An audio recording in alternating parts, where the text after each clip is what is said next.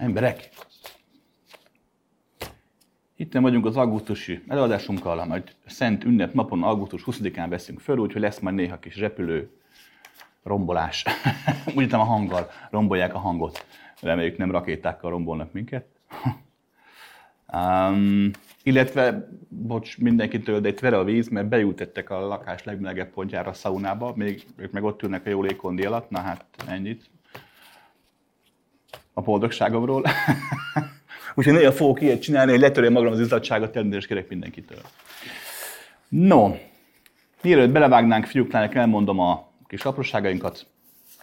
Um, ne higgyük el azt, amit mondok. Római 2, legyünk lazák és könnyedék.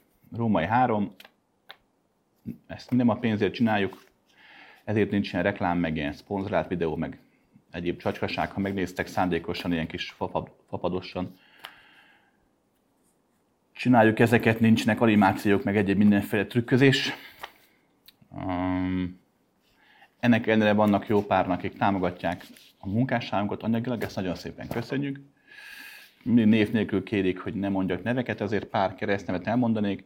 Nagyon szépen köszönjük Lászlónak, Mártának, Krisztinának és egy bizonyos István nevű hallgatónknak, hogy mind a felvételeket, mind pedig az ételosztásunkat, mert szoktunk ételt osztani rászoruló embereknek, támogatják minden pénzükkel, az idejükkel, a figyelmükkel, és olykor a munkájukkal is.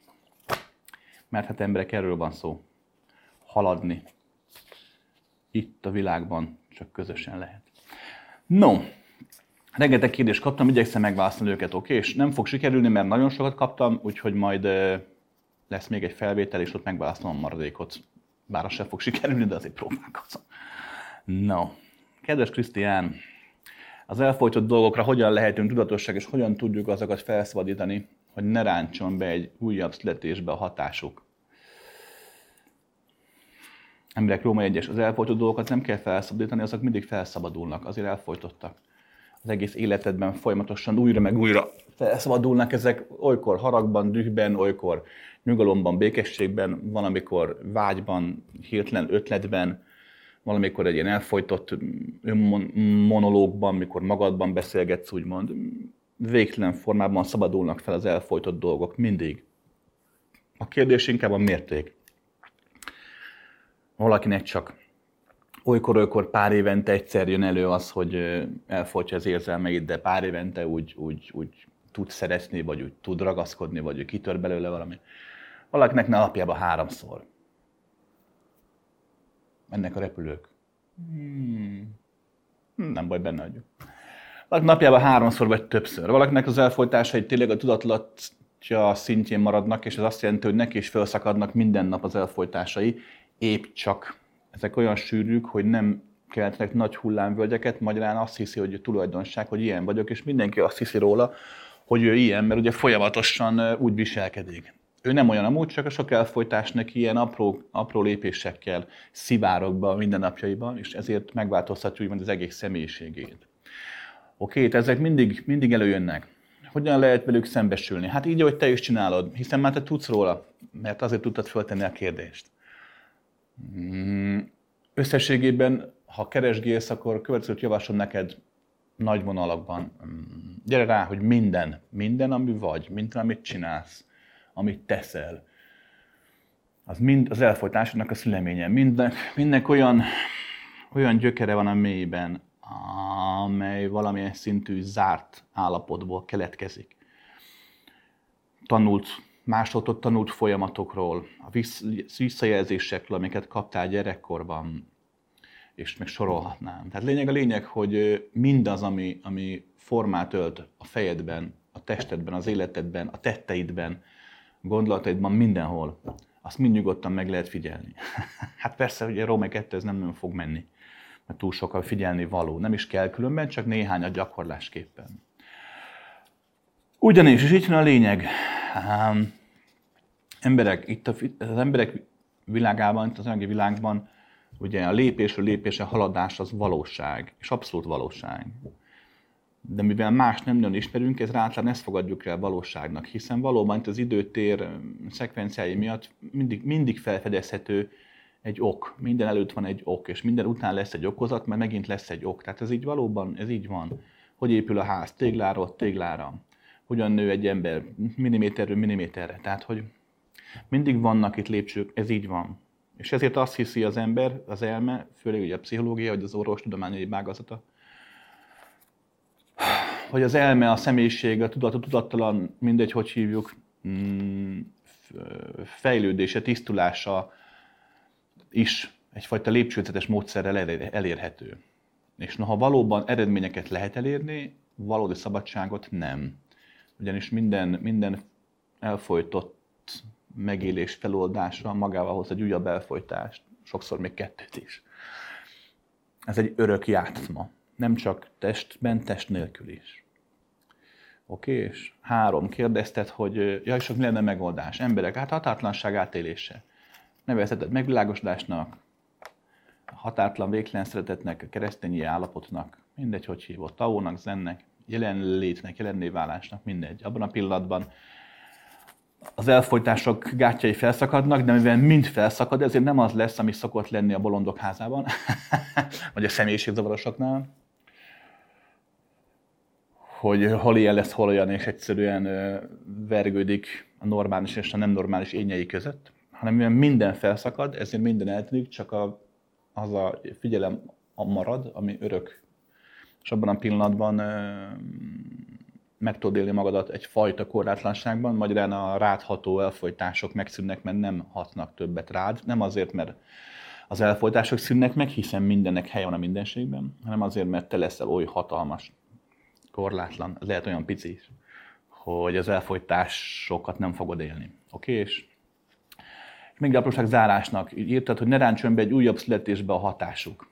Ha embereket mondok az újjászletésről most, az egy saját magam tapasztalata, oké, nem feltétlenül kell elhinni. De én az időben, térben máshogy mozgom. Nincs olyan, hogy az elfolytás belent egy újjászletésben.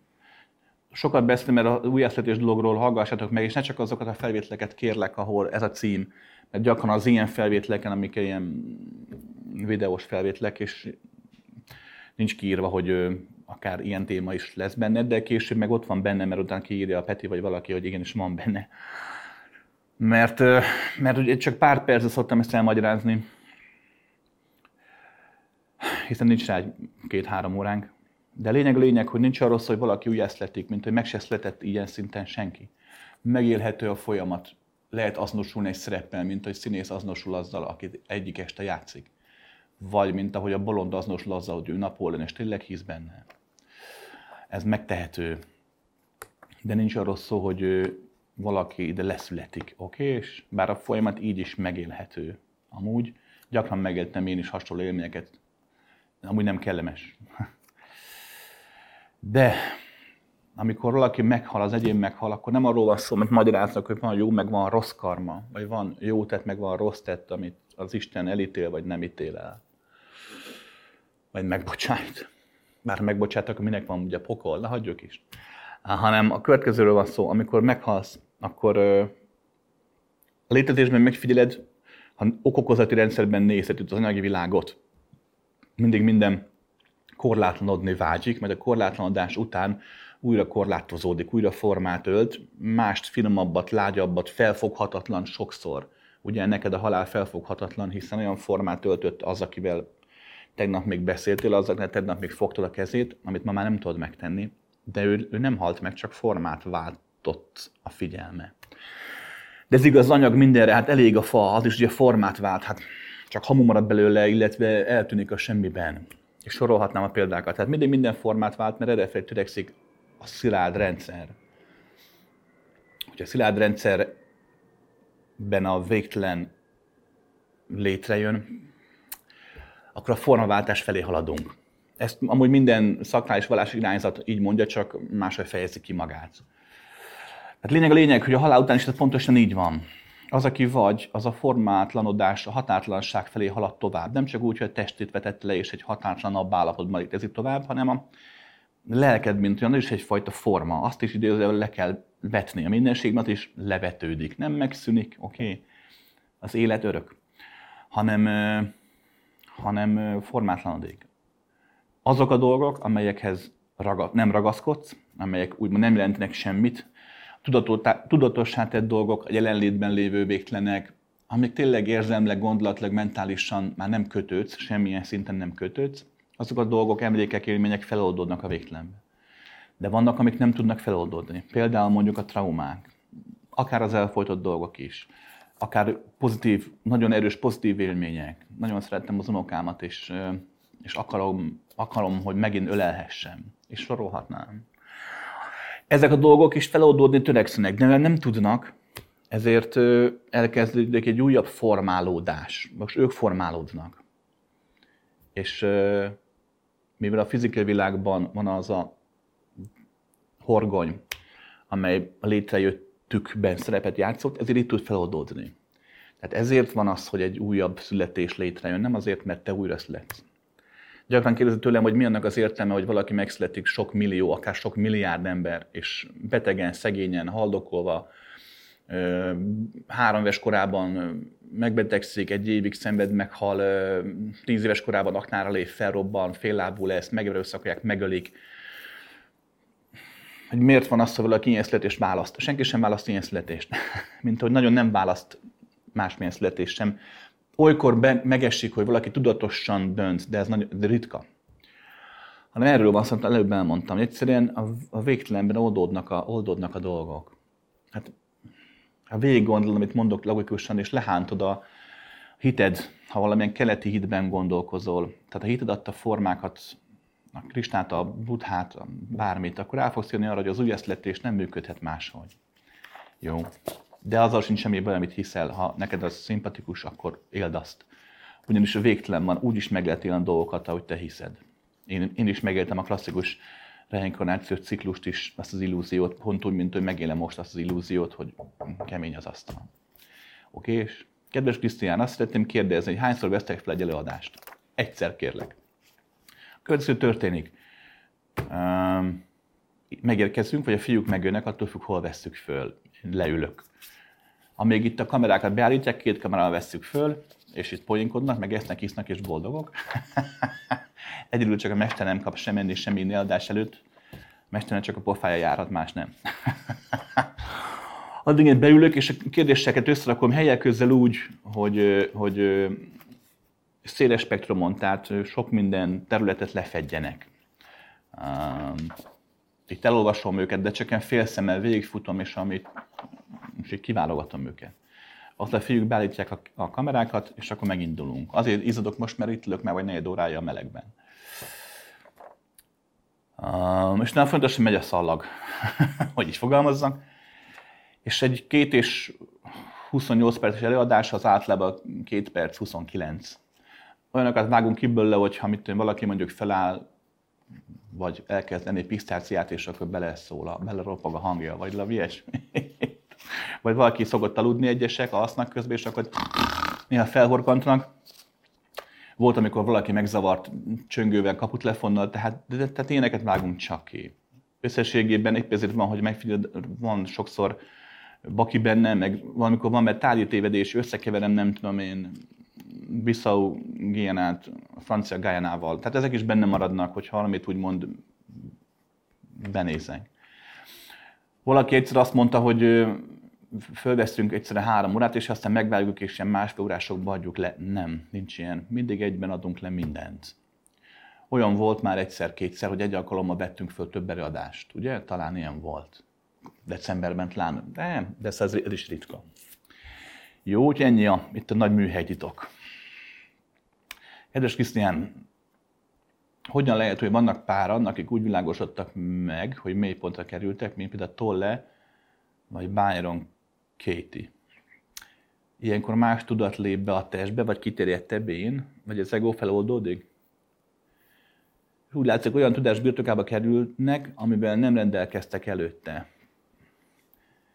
Például Tolle csak azt mondta magában, hogy nem bírok már magammal lenni, és másnap a boldog jelenlét állapotába került.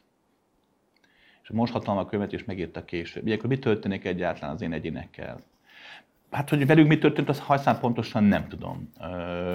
Nagyjából a folyamatot ismerem, amit, amit kérdezte, ezt el tudom magyarázni. Ha klasszikus megvilágosodást vesszük klasszikus megvilágosodásnak, tehát ezt a fajta korlátlan állapotot, ahol, ahol tényleg nem az emberi elme irányít, vagy nem csak reagálsz az életben, hanem tényleg jelenlétben vagy. Bár a megvilágosodás állapotát nehéz elmagyarázni, aki elmagyaráz, az általában téved. Nem, általában mindig. Hiszen korlátlanságot hogy magyarázod? Tehát látod én is, mit szenvedek össze, és én is csak éreztetni tudom, nem pedig magyarázni. Azt senki nem tudja. Aki azt mondja, az hazudik vagy téved. Mm, a következőt vettem észre. Ha ezt a klasszikus állapotot vesszük, akkor valóban, amit te is írtál, az ego korlátnak a feloldódásáról van szó. Úgy vettem észre, hogy nem arról van szó megvilágosodáskor, hogy az egyén hatátlanná válik, hanem hogy az ego korlátja feloldódra. Emlékszel, régen voltak ezek a matyóska babák, tudod, a pici baba, benne volt egy nagyobb babában, az még nagyobb babában, legnagyobb babában, hatalmas nagy babában, nagyon nagy babában. Tehát sok 8-10 baba volt benne így egy nagyban. Tudom, ez most nem jó példa, mert most épp az rosszakat utálni kell, de Matyóska nem tehet arról, hogy Putyin az ukránokkal háborúszik. Most még nem tehet róla. A megértés kedvéért vegyük az egót a legkisebb babának legbelül. Amikor a, annak a határai puh, szétrobbannak, mondjuk egy nagyon, korlát, nagyon kellemetlen mélységben, nagy szenvedésben, ismertem én is ilyet. Voltak, akik elraboltak, és évekig tartották fogságban Afrikában, a katona volt amúgy, és addig ült a sötétben egy ilyen kis főbevált kunyhószerűségben, hogy egyszerűen nem tetted arról, megvilágosodott. figyelt, figyelt, és ez csak még. Ez nem követendő példa. Um, tehát amikor a kis baba szétrobban, az ego szétrobban, puff, akkor ugye a nagyobbat kezd el élni az ember, a következőt, a nagyobbat. És ezt hiszük megvilágosodásnak. Hát hogy nem. Nem csak én, a világon mindenki ezt hiszi, mert emberként ezt tudjuk felfogni. De amikor valaki valóban megéli ezt az állapotot, megvilágosodást, akkor, és ezt most tapasztalatot tudom neked mondani, akkor ez a megvilágosodott állapota is puh, szétesik, és egy még nagyobb babával azonosul. Na akkor aztán azt hiszed, hogy úr, hát tényleg megvilágosodva, hát Buddha hozzám képest csak egy a hetedik. és valóban sokkal korlátlan állapotban vagy, mint mondjuk, mint bármelyik földi megvilágosodott. De valójában akkor is csak egy nagyobb baba vagy. Akkor az is egyszer csak puh, szétveszül, és a következő. Majd a következő, majd a következő. Emberek, értsétek meg, kérek szépen mindenkit, hogy próbáljam megérteni. Mindig, amíg valaki vagy, addig nem vagy az. Oké, okay? ha meg már az vagy, akkor már a korlátaid szétszakadnak, tehát megint nem az vagy. Jó, megmagyaráztam. Mi?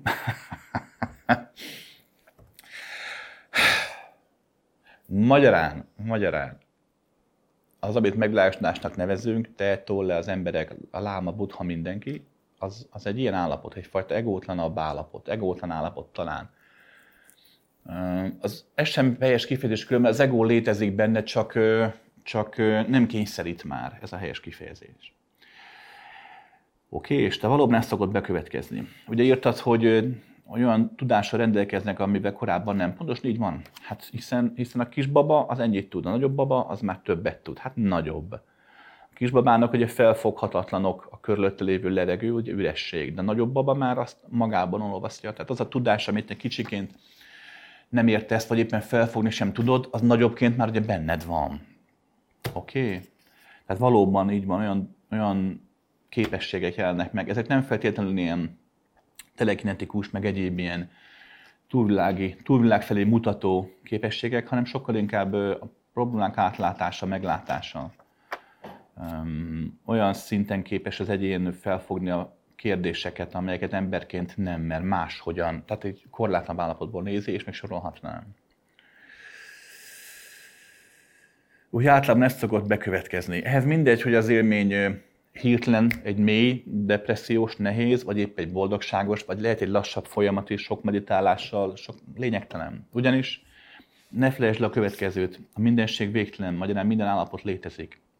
Időben, térben minden létezik. Csak nem felfogható a számodra, a számunkra, vagy éppen mások számára sem.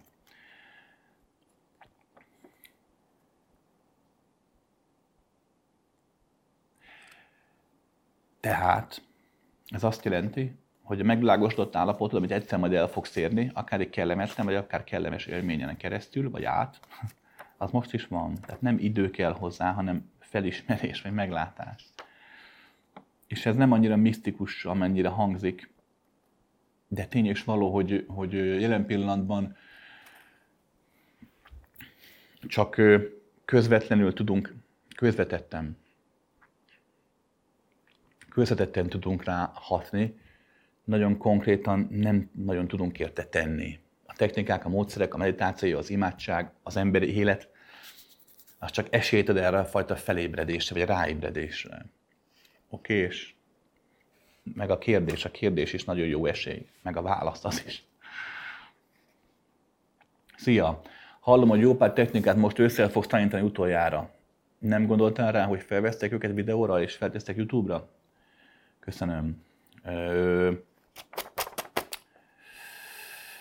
Következőt kell tudni. Ugye ezt beszéltünk erről, igen, és el fogom mondani még sokáig, több hónapon keresztül, ugyanis nagyon sokan kérték, hogy mert külföldön élnek, mert messze élnek, hogy szóljunk mindenképp előre a kurzusról, kurzusokról, hogy, hogy tudjanak rá ugye készülni, vagy megjelenni. Igen, igen, igen, igen.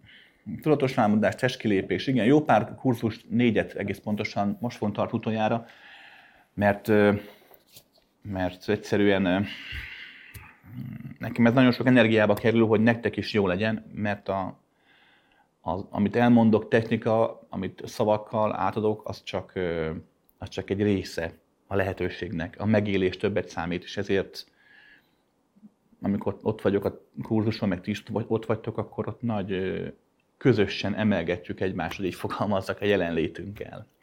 Oké? És rengeteg, ugye elkezdtük ezt a tudatos halál kurzust, ami ugye majd egy napig tart, és ott, ott kifejezetten abban kifejezetten elfáradok, tehát a testem nem bírja.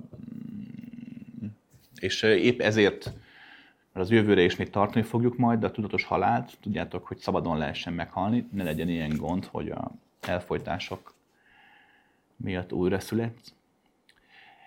Ezért ezt fogjuk csinálni, tehát nem lesz elég energiám a következőkre. Úgyhogy ezért most ezt a négy kurzust, ezt megtartjuk idén még utoljára rendben van. Úgyhogy aki, aki gondolja, az jelentkezzen rája. Jut eszembe, de jó, hogy eszembe jutott.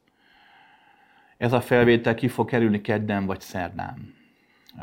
Akkor ugye gondolom többen meg tudjátok ezt, és elkezdtek jelentkezni. Na most a leti, akkor elmegy szabadságra. Egy hétig nem lesz. Tehát nem arról van szó, hogy jelentkezel mondjuk szerdán, és akkor nem kapsz választ pár napig, hogy akkor nem foglalkozik le senki, nem lehet, nem lesz itthon. Tehát igazából válaszokat kapni nagyjából augusztus végén, szeptember elején fog tudni mindenki, aki jelentkezik. De jelentkezni jelentkeztek be, mert ilyenkor nagyon sok ember szokott lenni, és, és, és hát nem biztos, hogy befértek, jó? Azért nem tesszük fel a YouTube-ra, mert, mert én nem egy merev, statikus dolgot szoktam magyarázni. Tehát nincs arról szó, hogy megtanultam valamit, 30-330 ezer éve, akármikor, és ott bebifláztam, és aztán mindig, mint egy papagáj elismétlem. Ugyanis annak nem lenne semmi értelme. De lenne értelme, csak nem annyi, amennyi lehetne. Ugyanis én mindig máshogy mondom a dolgokat a közönségtől függően. Ezt úgy szoktam csinálni, amikor bemegyek a terembe, akkor megfigyeltek, pár percig a tárcsaros, hogy gyakran van, hogy, hogy eladást tartok valahol, és én előbb érkezem, mint a közönség valahogy meg is dicsértek érte, hogy én voltam az első előadó, mondta egyszer egy hölgy, hogy, hogy meglepődött, hogy, milyen, hogy megtisztelem a közönséget azzal, hogy előbb megyek oda, mint hogy ők. És nem csak bejövök és tapsülhar, és akkor, hm, hanem. Ez azért van, mert, mert hogyha előbb oda tudok mondjuk, akkor, akkor valóban magamba engedem az embereket. Magyarán jobban rájöttek arra, hogy milyen a csapat, és ezáltal úgy szövöm a szavaknak a fonalát, hogy minél többet adhasson. Újra mondom, fiúk, lányok, az elménkkel mindig az értelemre figyelünk, a szavak értelmére, de a valóságban az elménk csak egy hajszálvékony szeletke. Egy tisztességes középkategóriás megváltó. az nem csak az elmét szolgál ki a szavaival, hanem, hanem a többi lényednek is, is ad lökéseket, hullámokat, ahhoz bennem kell, hogy legyél, egy térben kell legyünk. Tehát ezért nem tesszük föl őket, mert, mert közel sem jelentenének annyit, mint amikor ott vagyunk, a megértésben, megindulásban. Arról nem is beszél, hogy egy térben tudunk lenni, akkor, akkor könnyebben fogod tudni alkalmazni azt, amit tanulsz később otthon, hónapokig akár. Nagyobb lendületet kaphatsz, mert együtt vagyunk. Oké? És ezért nem tesszük föl. Kedves Krisz, azt mondod a végtelenben, hogy minden végtelenül sokféleképpen változik. És ennek a megnyilvánulásainak nem meghatározóak az okai. Ez nem is biztos, hogy vannak okai. Csak azért írom neked, mert egyszer hivatkozz arra, hogy bizonyos dolgok bekövetkezésnek okai vannak.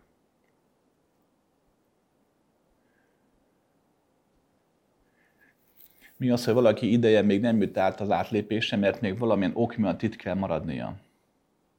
És legtöbbször úgy apostrofálják, hogy még feladata van. Hm. Ki dönt el, mikor teljesíted az bizonyos feladatot, és valóban az a valaki már előre tudja, hogy amikor teljesítetted, akkor természetes módon átenged a kapun. Tehát akkor van ok, vagy nincs. Ha van, kihatározod meg, hogy a végtelen variáció birodalmában mi, mikor és miért történjen. Ha pedig nincs, és minden történhet bárhogyan, akkor mi értelme a semmiről beszélni? Az Ösztönöm azt súgja, hogy hitles információkat adsz át, épp a dialektikád miatt.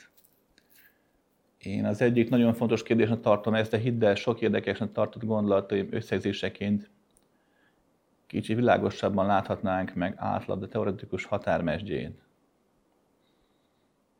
Hm. Nagyon jó. Komán, figyelj ide. Szokták mondogatni, tudod, az ilyen, ilyen internetes ilyen videókban, hogy spoiler veszély. a mester ki van képezve, figyeljetek? Hm. Magyarán ugyanis olyan kérdéseket tettél föl, amit nem lehet úgy föltenni, hogy ne tudnád rá választ. Kizárt. Ezt egyszer elmagyarázom majd, hogy miért van így, de lényeg ez. Vannak értelmetlenül feltett kérdések, amik amúgy abszolút tartalmasak, és abszolút jó, hogy vannak, de a feltételnek a módja csak olyan zsigerből kijött. Mikor gyerekkoromban meg akartam úszni a felelést, akkor gyakran kérdezgettem a tanárt, és mire megválaszolt összes kérdést, mert kicsöngettek. És már csak egyszer kész után rájöttek a trükkömre, és nem hagyták, hogy itt trükköznek, de... Oké, okay, ezek értelmetlen neveztek kérdések, de az ilyen típusú kérdéseid, amit neked amit föltettél, ezek tartalmasak. Magyarán, a fogad magad, elolvasod így a kérdéseidet, összerakod az egészet, leülsz és figyelgetsz, feltetleg simán megmondod magadnak a válaszokat. Tehát, hogyha nem akarod az én nem akarod lelőni ezt a magadnak ezt a poént, akkor ne hallgass a pár percet. De amúgy nagyon jó kérdésé vannak, tényleg nagyon jó, hogy erről beszélhetünk. Tehát végtelen van. Ha végtelen van, az mit jelent? Ugye azt jelenti, hogy nincsen semmi. Ez nagyon fontos megérteni, mert ha minden van, vagy semmi nincs, az nagyjából ugyanaz. Miért mondom ezt? Hát gondolj bele, hogy ha végtelen van, akkor, akkor, akkor, akkor nincs semmi, mert csak az van, aminek vannak határai. Mindegy, hogy milyen szintű határ, valamilyen szintű határnak lennie kell, mert az létezik. Anyagban, félanyagban, Isten dimenziójában bárhol, tehát bármi, ami van, annak valamilyen határai vannak. Mindegy, hogy nem vesz észre, mert az idő határai számodra nem felfoghatóak, mert 800 milliárd év, amíg egy univerzum születik és elpusztul, de akkor is van, hát 800 milliárd év máshonnan nézve pillanatot tört sem. Oké? Okay? Magyarán a végtelen nincsen semmi, de hát minden van. Hát látod, hogy vannak asztalok, van minden, van anyag, vannak dimenziók, van minden más, vagy te. Vannak a kérdések, a gondolatok. Magyarán a végtelen azt jelenti, hogy mégiscsak vannak határok. De hát ha végtelen van, akkor nem lehet kevés határ, vagy megszámlálható mennyiségű határ, hanem végtelen mennyiségű határnak kell lennie. Igen, ez egyfajta paradoxon, szembeállásra a dolgoknak egymással, de máshogy nem lehet felfogni a mindenséget. Így sem nagyon. De ha figyelsz, akkor egy helyek közel felfoghatod. Tehát ez mit jelent? Azt jelenti, hogy egyszerre van az oktalanság, amikor nincs oka semminek, és egyszerre van az okokozat rendszer, mikor felfedezhetőek az okok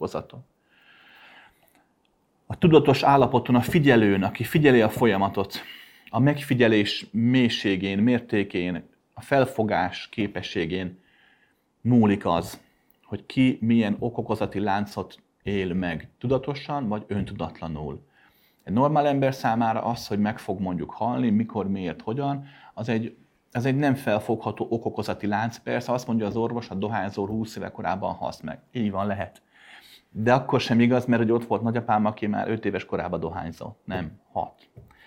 De csak azért, mert a pálinkás pohár nem volt, az meg lenne a balansz. Tehát, hogy 78 évig, 80 évig élt, és csak azért halt meg, mert meghalt a feleséget, imádott, és másnap utána halt.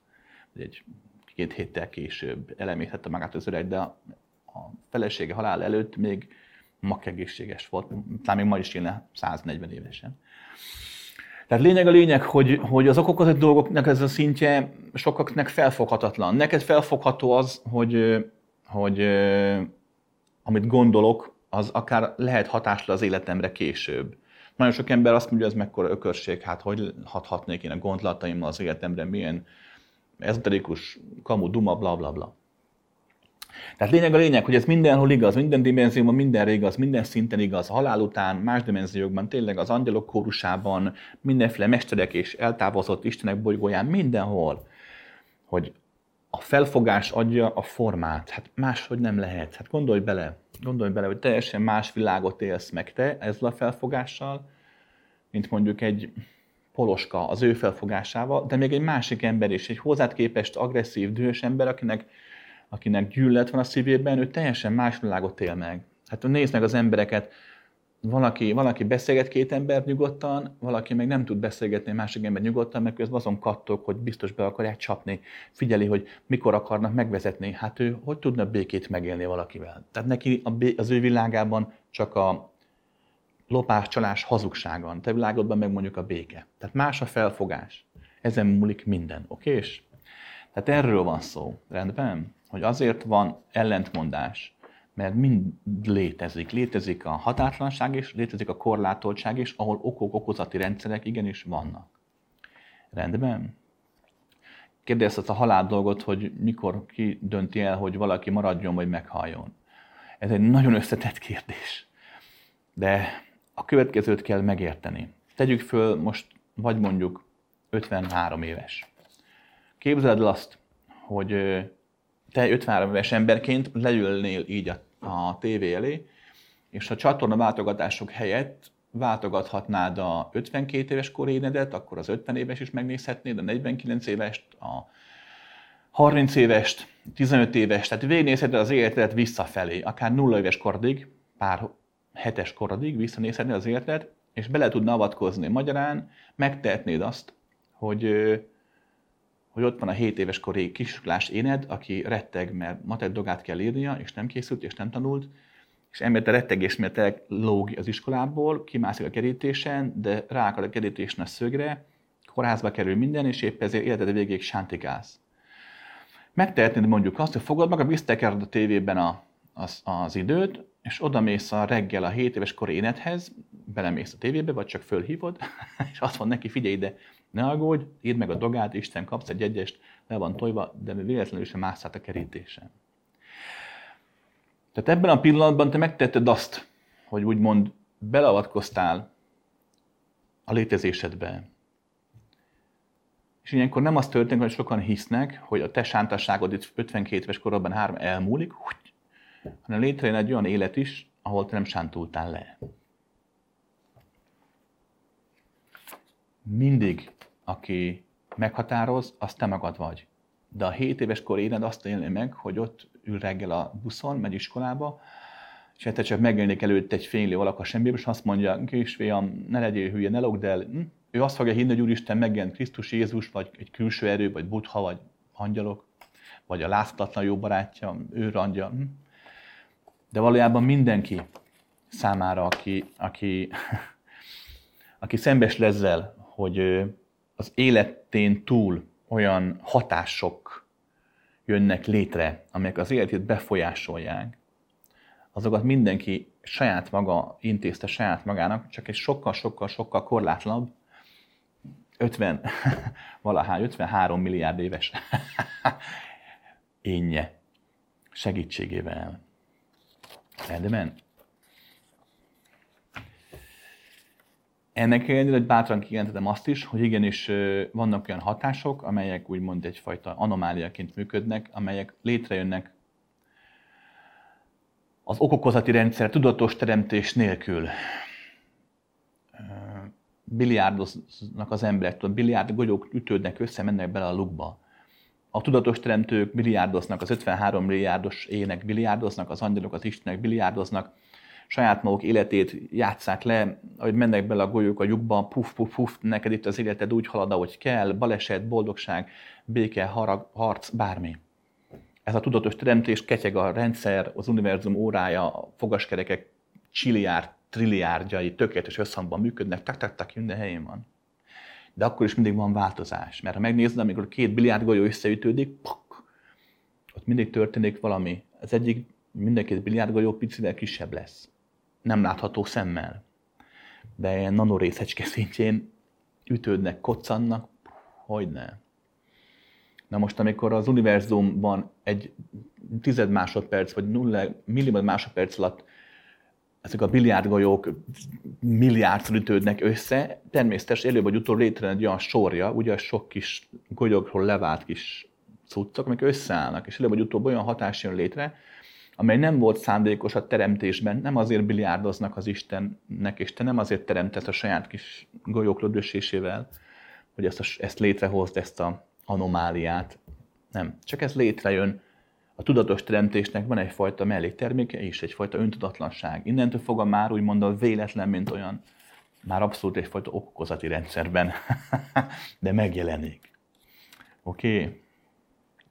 Kedves Krisz, valakit azt hallottam, hogy neked egy csonttal több van, mint egy normális embernek. Ez igaz? Ö, nem, nem, kettővel van több. De nagyon jó információ van, hogy beszéltem valaha? Nem, szerintem nem. Nem, kettővel van több, két, igen, igen, igen. Itt, a, itt hátul a két, ez véletlen derült ki, meg az egyes államokban egy ilyen vizsgálaton, mindegy. Ö, igen. De ennek van valami jelentősége? Vagy, tehát, hogy valami? Vagy ízre gondolsz a, a tátosoknak a plusz egy ujjára? igen, igen, ez igaz. De nem, ez semmi. Ezt visszadni szoktam én is, mert az Atlantis örökségem, de ez nem igaz, mert sok-sok, tehát sok évvel az Atlantis előtt bőven volt egy humanoid faj, akinek kicsit meg volt nőve ez a része, tehát így, ez a fül mögötti nem tudom milyen csontok. És ezért szoktam csak poénkodni, de összességében néha meg is nő és látható, aztán visszamegy. De összességében csak vicc. De igen, kettővel van több. De nem jelent semmit, szerintem legalábbis nem. Kedves kis 38 éves nő vagyok érzelmileg padlón. Nagyon vágytam az életben, anyagi dolgok azok megvannak, de mit lesz egész, ha nem tudok szeretni? Eddig hajtott a vágy megszerezni a dolgokat, de most úgy értem nincs tovább, nem vágyom igazán semmire amiért érdemes lenne reggel felkelnem. Illetve egy dologra vágynék kapcsolatra, de azt, hogy nem lehet megszerezni, ahhoz szeretni kellene. De a szívemben csak ürességet, dühöt, fájdalmat, tehetetlenséget és félelmet, rettegést érzek. Van egy férfi, aki vonz, akivel úgy érzem, egyek vagyunk, de lehetetlen őt elérnem, és az egóm is bekapcsol, arrogáns leszek a közelében, dühös, és más férfiak figyelmében próbálom felkelteni az egóm abból nyer energiát, mert a vágyott férfi figyelmét nem tudja megkapni. A legfájabb az, hogy a vágyott férfit nem tudom tisztán szeretni, nem is annyira kapcsolatra vágyom, mint a tiszta szeretet érzésére és megélésére. És annyira fáj, hogy nem tudom megélni. Köszönöm, mondasz pár szót ezzel kapcsolatban. Igazából mindent elmondtam, amit mondhatnék, hát tökéletes látod a helyzetet, még az okokozati hatást is.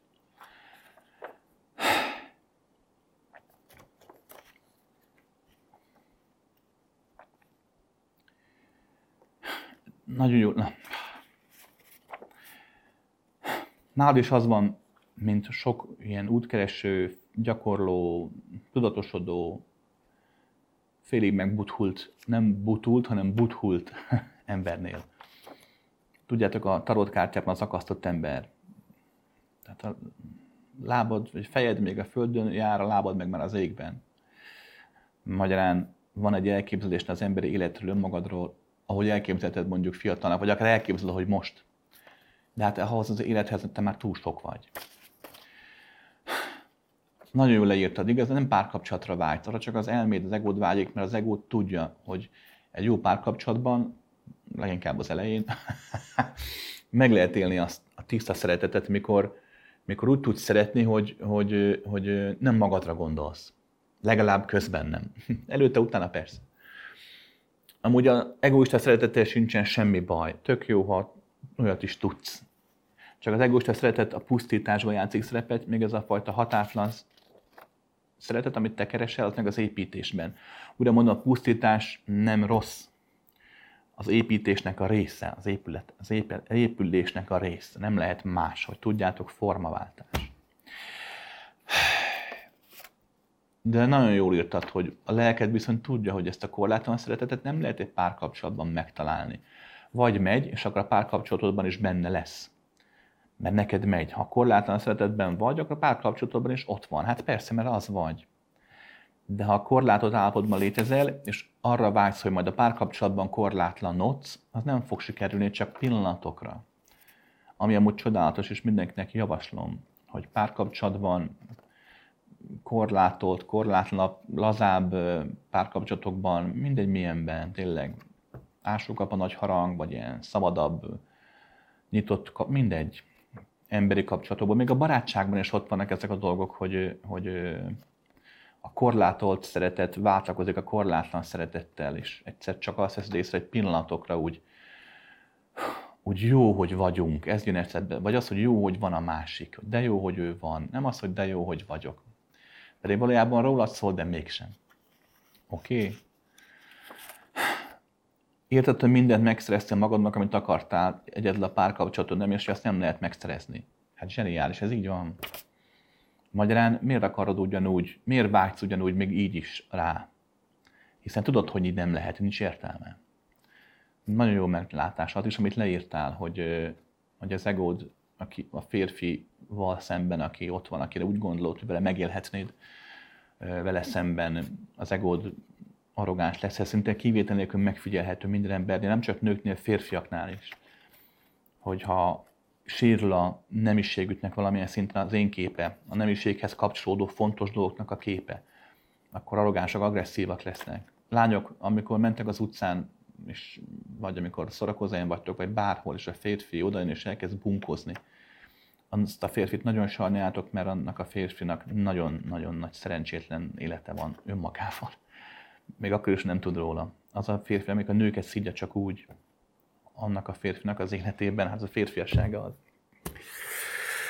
Oké, és úgyhogy, és urak, ezt látok is igaz, hogyha csajok ilyen arrogánsak lesztek, nem vegyetek magatokra. Lényeg a lényeg, hogy nagyon jó helyen kotorászol, ugyanis a következőt tudom neked mondani, részben ez most hozzád szól, de sokan vannak hasonló cipőben, sokaknál ott is igaz lehet, nem mindenkinél igaz lehet.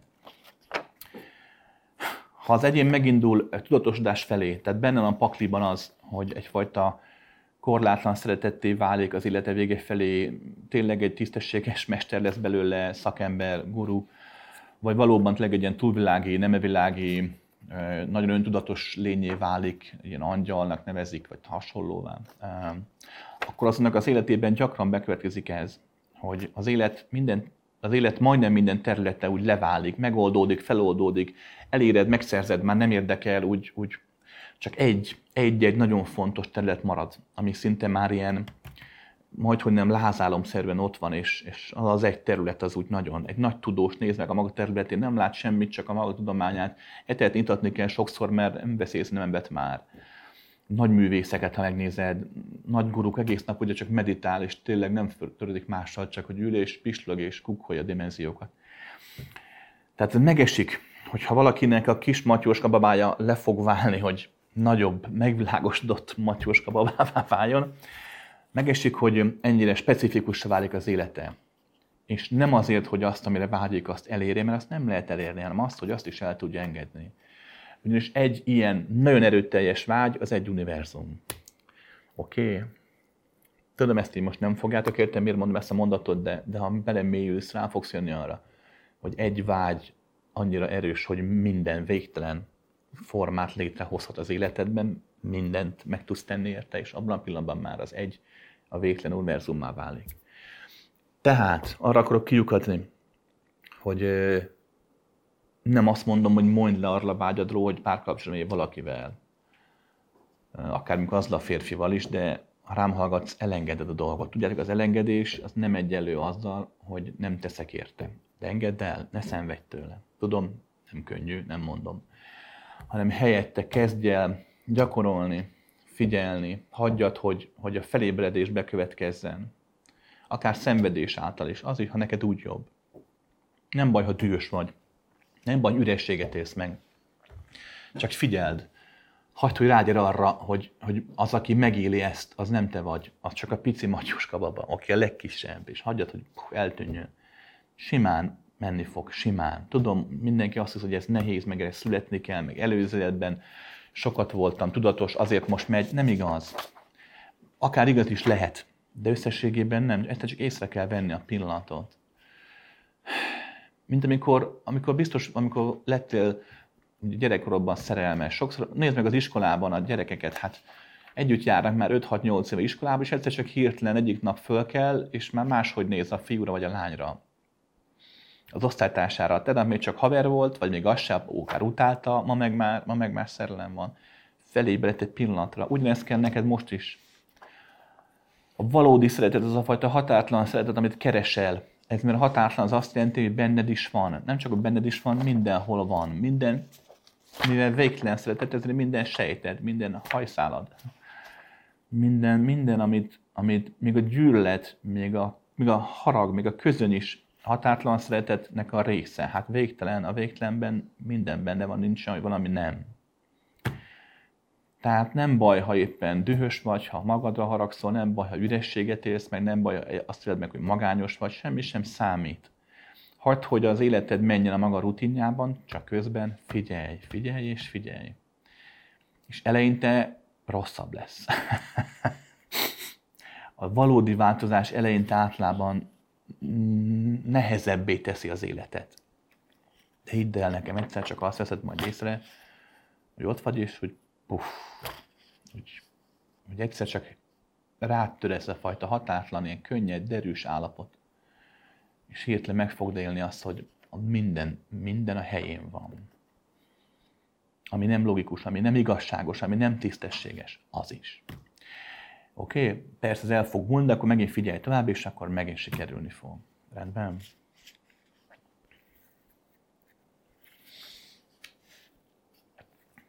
Szia Krisztián, az a kérdésem, hogy a tudatos teremtést bárki elsajátíthatja a tanításod szerint, ugyanis aki az járok, mester azt mondta, az emberek egy része öntudatlan teremtő, a másik része már tud egy nagyon kicsit önállóan teremteni tudatosan, de nem tudja hogy fenntartani. Kell nekik egy tudatos egyén, aki segít neki. Az első csoportban lévők az emberek nagy rész ide tartozik, öntudatlan teremtő, és bármit csinálás van, nem is tud megtanulni tudatosan teremteni. Ez tényleg így van? Magam próbálgattam a tudatos teremtést, vannak is apróbb sikereim, de átütő siker még várat magára.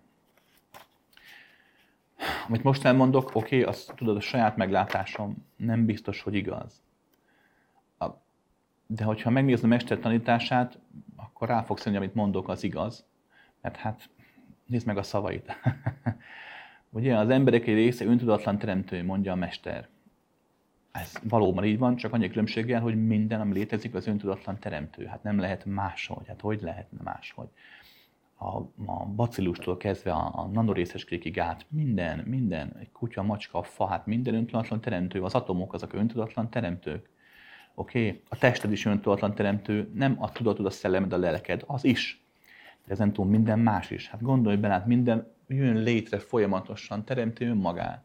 A felhők az égen, hát minden, a csillagok, még az üresség és a csillagok között a sötét. Mindig mindenki csillagokat bámulja, mert annak jobb a piárja, ugye, mert ragyognak az égen. De itt nézd bele a sötétbe, a csillagok közé, és meg fogod látni, hogy ott is van élet. Tehát minden, minden, minden fontosan teremti saját magát. Tehát minden öntudatlan teremtő, oké? Okay? Az ember az valóban a faj, aki ezt föl tudja fogni, aki már képes arra, hogy rájöjjön arra, hogy az anyag nem csak az anyag, hanem azon több.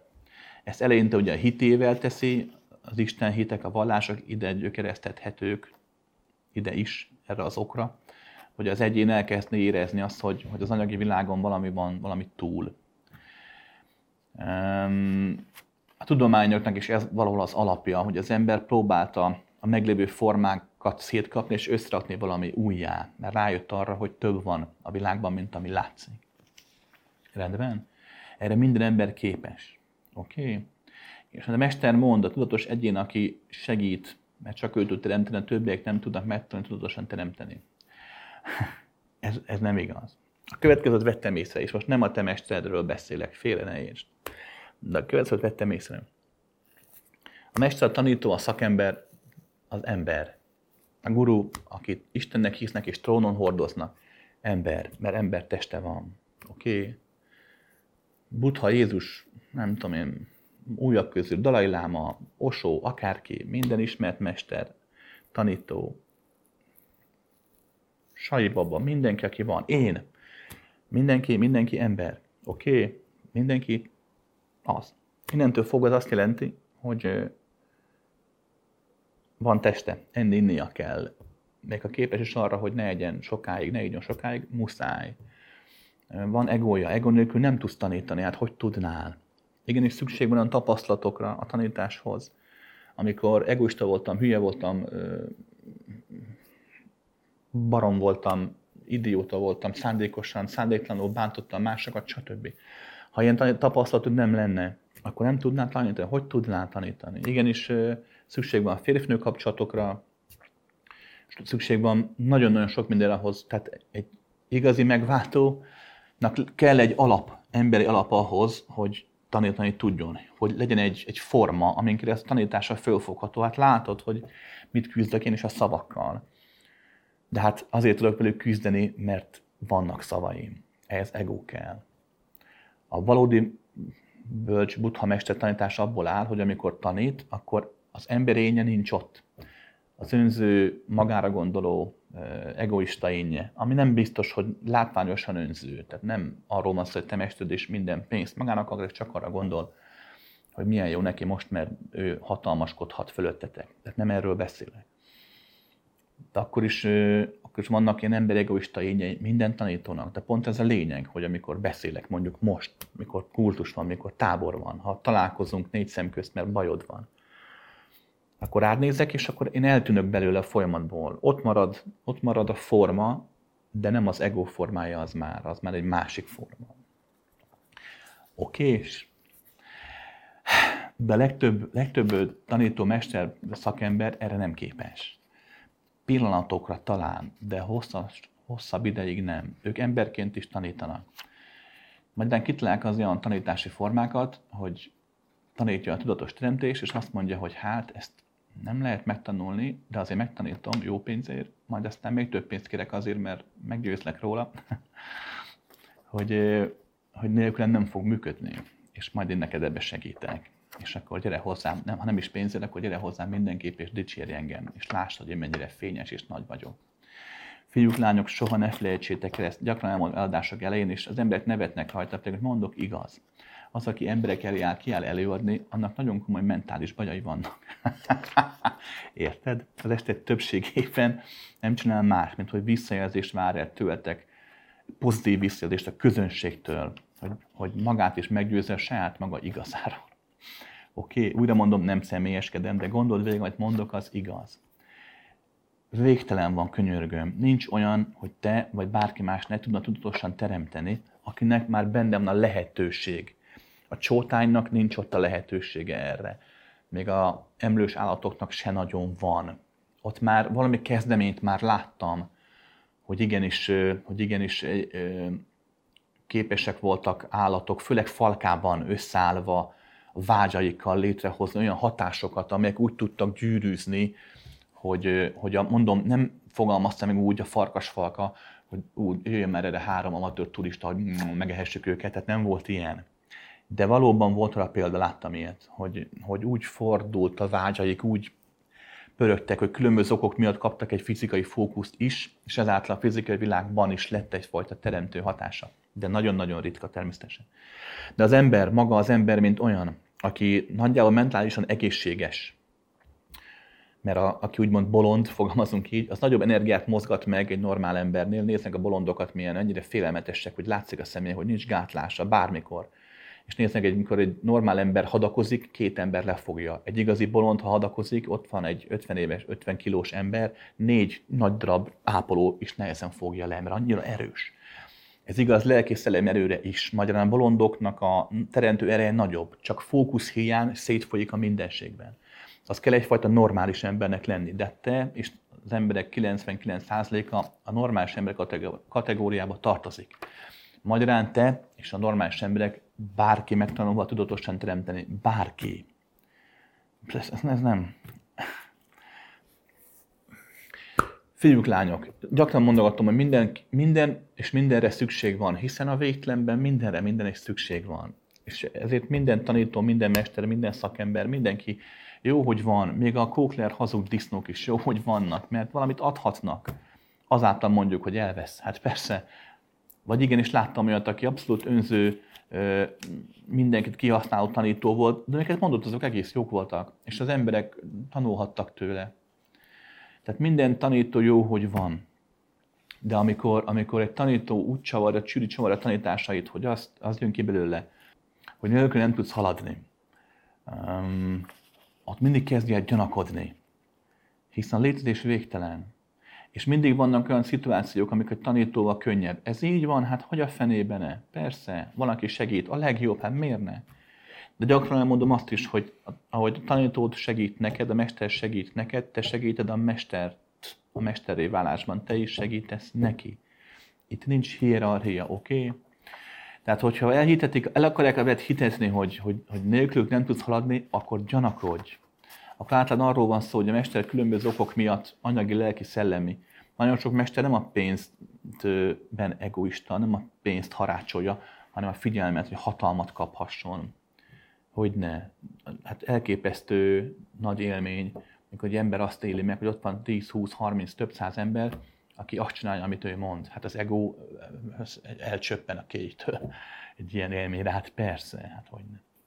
Nézd meg ezek a híres sztárokat, híres színészeket, mikor még 90 éves korában is zenél, meg, meg szerepel. Nem azért játszik, mert pénz kell neki. Hát Rolling Stone szerinted a Mick Jaggernek pénz kell, hát megvetné magának fél Európát, a nagyobbük felét kilóra.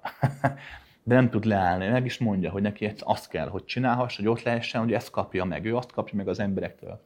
A csodálatot, az ágítatot, így érzi azt, hogy ő egyedik, különleges, és hogy fontos, és ez igaz is. Oké, és tehát hogy ne, tanul, elmagyarázom, megtanítom, egyszerű a módszer, nagyon sokan csinálják, sokaknál jól működik, van akiknél közepesen, valakinél nehezebben, ez igaz sem egyetlen módszer sem, nincsenek csoda módszerek, ami mindig mindenkinél működik. Oké, ilyen nincs. Olyan valami többségnél működőképes. Amit én szoktam tanítani általában technikákat, ugye kurzusokon, azok kivétel olyan technikák, amiket én magam sokáig kipróbáltam, és sokáig alkalmaztam, illetve már mielőtt szélesebb körben magyaráztam volna, előtte másodnak is megtanítottam, hogy nekik is hogy megy. Okay? Nagyon fontos lexikális tudás, nagyon fontos a, az a tudás, amit, ami nem tudás, csak tudásnak hisszük, mert ugye elméleti tudás. De én olyat nem tanítok, én csak arról beszélek, amit, amit, ami van tapasztalatom is. Rendben van. Úgyhogy a tapasztalat azt mutatja, hogy amit én, amit én szoktam magyarázni, technikát tudatos teremtésre, azt mindenki megtanulhatja rendben, és nem vagy hozzám kötve, ha utána soha többet nem találkozunk, akkor is fogod tudni használni. Jó. Kedves Krisztián, ha egyedül segítség nélkül akar valaki boldog, egészséges és gazdag lenni, akkor az honnan kapja a segítséget? A figyelme vagy várakozó állapota hatására mindent megkaphat, ami szükséges a vágya elérésére? Jön van belső készítés, hogy mit tegyen? Vagy olyan hatások érhetik, amelyek hatására fog változni, fejlődni? emberek ma olyan kérdéseket kapok, hogy mindenki megválaszolja a saját kérdését, csak tesz a válaszai mögé egy kérdőjelet. Pont mindegyik így van. Hát persze. Oké. Okay. De, Római egy. Nincs olyan, hogy valaki csak egyedül tud fejlődni. Egyedül akar. Boldog, egészséges és gazdag lenni. Van, hogy egyedül akar, de nincs olyan, hogy egyedül sikerül is. Az életben nem. Hát az élet itt egy rendszer. Ezen a bolygón 8,5 milliárd önálló rendszer járja a táncát. Ebből kb. 3,5, 4, 3, inkább 4 milliárd még öntudatlan módon járja a táncot. A nullától 14-16 éves korokig, meg a 80 pluszosok, akik már vagy akik betegek, vagy akik már nagyon demensek, és már nem annyira vannak képben, de ők is járják a táncot, ők is itt vannak, csak ők nem tudatosan táncolnak. De van az 4 milliárd, aki céllal, vágyjal, álmokkal, egészség, boldogság, gazdagság teremtésével van itt. Hány emberről mondható ez el a világszinten? Hát fia, azt mondom, hogy néhány millió, aki egészséges, boldog, gazdag is, akkor sokat mondok. De a többiek is folyamatosan tesznek, próbálnak ezért. Magyarán a rendszerben csak együtt tudunk haladni. Oké? Okay? Együtt. Római kettő. Én ezelőtt 20 pár évvel voltam 20 éves. ha csinos hölgyek nézik az eladást, akkor csak 38 vagyok. Kezét csókolom. De amúgy 48. És tehát kb. 20 éves lehettem, 1995, amikor gyalog, én sokat gyalogoltam mindig gyerekkoromban. Edzésről jöttem, edzést tartottam, hajnali, éjfél, hajnali egykor jöttem, haza nem járt már semmi, és inkább egy 10 kilométert simán legyalogoltam, lefutottam egy hajnal, hajnalban, mert jobban esett, mint sem az északi buszon küzdeni. Persze azt is sokszor csináltam, de összességében nagyon sokat gyalogoltam. És emlékszem, jöttem haza, és nekem mindig jó tájékoztatási érzékem volt amúgy. Tehát, hogy kinézni egy pontot távolban, és akkor volt egy labirintus, és megtaláltam de nem mindig sikerült. és egyik ilyen kevésbé sikeres tájékozódási túrán maradt. Valahol a kőbánya alson kötöttem ki, tehát két-három kilométerrel délebre mentem, mint ahol laktam. A Pöttyösi utcán laktam gyerekkoromban. És emlékszem, hogy sétáltam, és sötét volt hajnal minden, és mentem, és, és hirtelen megláttam és engem a pénz nem nagyon foglalkoztatott, így sosem, nem. De, de akkor már rájöttem arra, hogy, hogy a pénz inkább szabadságot ad, ha okos vagy, mert a pénzt azt adja, ami benned van. Ha valaki a pénztől elkurvul, úgymond, tehát ö, agresszív, rossz ember lesz belőle, mindenkit letapos, áttapos és átnéz, az a pénz a gazdaság előtt is szegényként is olyan volt, csak szegényként hallgatnia kellett. Nem tette meg azt, hogy megjátsza magát. Tehát a pénz ilyen téren nem ad semmi, benned van. És ezért rájöttem, hogy nekem a pénz adhat szabadságot, mert bennem ugye szabadság volt. Én nem ragaszkodtam a dolgokhoz gyerekkoromban sem nagyon, és nem volt bennem egy irítség, vagy az egóm nem így működött. Nem voltam szent, ne érts félre, de az egóm jóval lágyabb volt akkor már, mint egy normál embernek. Lényeg a lényeg, hogy mentem ott az úton hajnalban, és hát csak megláttam, hogy és figyelj, most elmagyarázom, mert hogy értsd a lényegét. Megláttam, hogy, hogy hirtelen kapok a bankszámlámra rengeteg pénzt, és láttam, hogy géppel, ezt géppel, géppel írva láttam, hogy valami, tehát gépírással, nyomtatott betűkkel láttam, hogy tényleg rengeteg milliárd, vagy nagyon sok pénz van a bankszámlámon. A következőt kell tudni erről. Azt se tudtuk, mi az a bankkártya. Tudtuk, hogy van, mert láttuk az amerikai filmekben. Akkor többsnek nem volt még ilyen. Bejártál az OTP-be persze, mert mm, volt biztosításod, meg autónyeremény betétkönyved, de az ember többségnek nem volt, többségnek nem volt olyan, hogy bankszámla. Nekem fogalmas sem volt a 20 évesen. Mondom, láttam az amerikai filmekben, de is azt láttuk, hogy a hitelkártyába kinyitják ugye a zárt ajtót. Amit meg lehet csinálni, amikor kimentem először az USA-ba, kipróbáltam, és én is ki tudtam pattintani valakinek a hitelkártyájával, akkor sem volt még bankkártya. De nem, nem, azt tudom, mi az. Kettő, hát aztán most rájöttem már felnőtt fejjel, hogy, hogy amit láttam a látomásban, az egy, az egy, az egy SMS üzenet volt a telefon képernyőjén. 1990-ről beszélek, nem volt telefon, nem volt mobiltelefon, volt is, monokrom volt, és senki zöld, nem voltak ezek, mint ma, egy szép nagy képernyőn, meg hát ilyen, nem volt olyan banki szolgáltatás 90-ben, hogy a bank neked küld sms hogy mennyi pénz van a számládon, mert kaptál rá pénzt. Magyarán nem arról volt szó, hogy álmodtam, nem arról volt szó, hogy a vágyaim erősek voltak, hogy a tudatlanomban elfolytott valami, mert sokkal inkább igazából pénzélyesebb kis disznó voltam, mint hogy magamról hittem, hogy ezek előtörtek volna, nem. Hát tényleg megláttam úgymond a jövőt, azt, hogy, hogy vala, mi, mi valakik valahogy valamiért rengeteg pénzt tesznek a bankszámlámra. Rengeteg pénzt kerül oda. De hát ez nem azt jelentett, hogy fogtam magam, akkor ú, de jó, beültem a lakásba, behúz ajtó, ablak, és akkor várok. És nem megyek ki egy évig, tíz évig, hát minek dolgoznék, minek megyek emberek közé? Hát látomásom volt, mert egyszer csak lesz rajta pénz. a teremtés nem így működik. Oké? Okay? Tehát nem arról van szó, hogy, hogy, hogy meglátsz egy ilyen dolgot, mert a jövődben mondjuk ott van, hogy azért nem kell tenni. És nem arról van szó, hogy ezért nem másokkal közösen kelljen tenni. Igenis mindig haladni kell előre, oké? Okay? Ugyanis mindig arról van szó, amit te is írtál, hogy mindent megkaphatsz a vágyad elérésére, hogy ne, jön egy belső készítés, hogy ezt megtedd. De hát kitől kapod meg a vágyad elérésére? Hát másoktól. Egy jó szó, egy jó gondolat, akár egy jó ülelés adhat egy olyan lökést. Tanítás, egy lehetőség, valaki azt mondja, nem akarsz nekem dolgozni, és még sorolhatnám. Ezeket mindig mások emberektől kapod, hát hogy nem, máshonnan kapod. Oké? Okay? És igen, írtad a végén. Vagy olyan hatások érhetik, amelyek hatására fog változni, fejlődni? Hát persze. Az élet maga erről szól. Külső-belső hatások, azok feldolgozása, megélése, átélése, abból növekvés, kis matyóskából nagyon matyóskaba lesz, újabb hatások, új és folyamat. Forma elengedés, újra, újra, újra, ekközben pedig a teremtés, és mivel adott dimenzióban más szabályok vannak, ezért jelen dimenzióban, ebben a hármas dimenzióban a teremtés úgy működik, hogy önálló, különálló egyéneknek kell összefogni. Más dimenziókban ez egységben működik, és nem kell. Oké? Kedves Krisz, tudnál kérlek pár dolgot mondani arról, mit érdemes gyakran figyelni, hogy látásomon tudjak javítani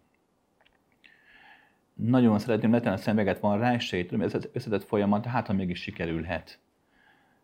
Másik kérdésem pedig mostan megint felmerül bennem, hogy egy szülő, anya, aki végül saját testéből hoz létre a gyermekét, hogyan fordul anya a gyermeke ellen, hogy akár szélsőségesen bántalmazza, lelkileg, testileg az elpusztítására törekszik. Miért jön létre egy ilyen folyamat az ilyen szülőben? Hisz ő hoz létre a gyermekét. Előre is nagyon szépen köszönöm. A, erre a szemgyógyítás többről is volt már szó, de az a gond, hogy ez nem ennyire egyszerű. Tehát vannak technikák valóban, amik javítják a látást, de nem minden szemromlást. Tehát valakinek genetikusan rossz a szeme, vagy mondjuk idegi sírlősei vannak, sorolhatnám még, ott, ott, ott nem szoktak a technikák működni. Én azért nem tanítok ilyet nagy nyilvánosan, tudok egy párat amúgy, mert én, én nekem is nagyon rossz szemem volt. Erre hoztam végül is.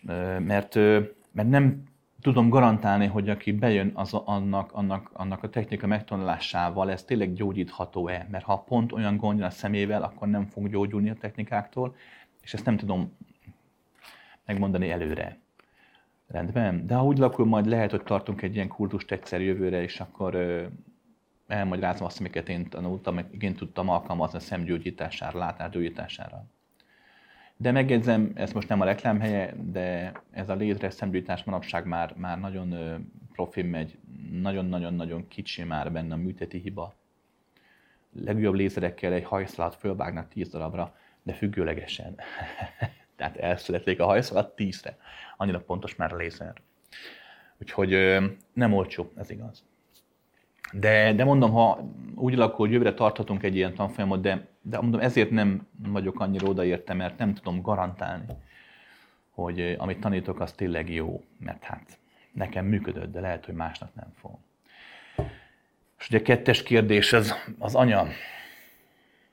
Ugye a saját testéből hozza létre a gyermekét, és mégis ellene fordul, és el akarja pusztítani, vagy csak kínozza, üti-veri állandóan, és megalázza. Miért van ez, hogyha ilyen van? Emberek, amit most fogok elmondani, az maga a tömény realitás.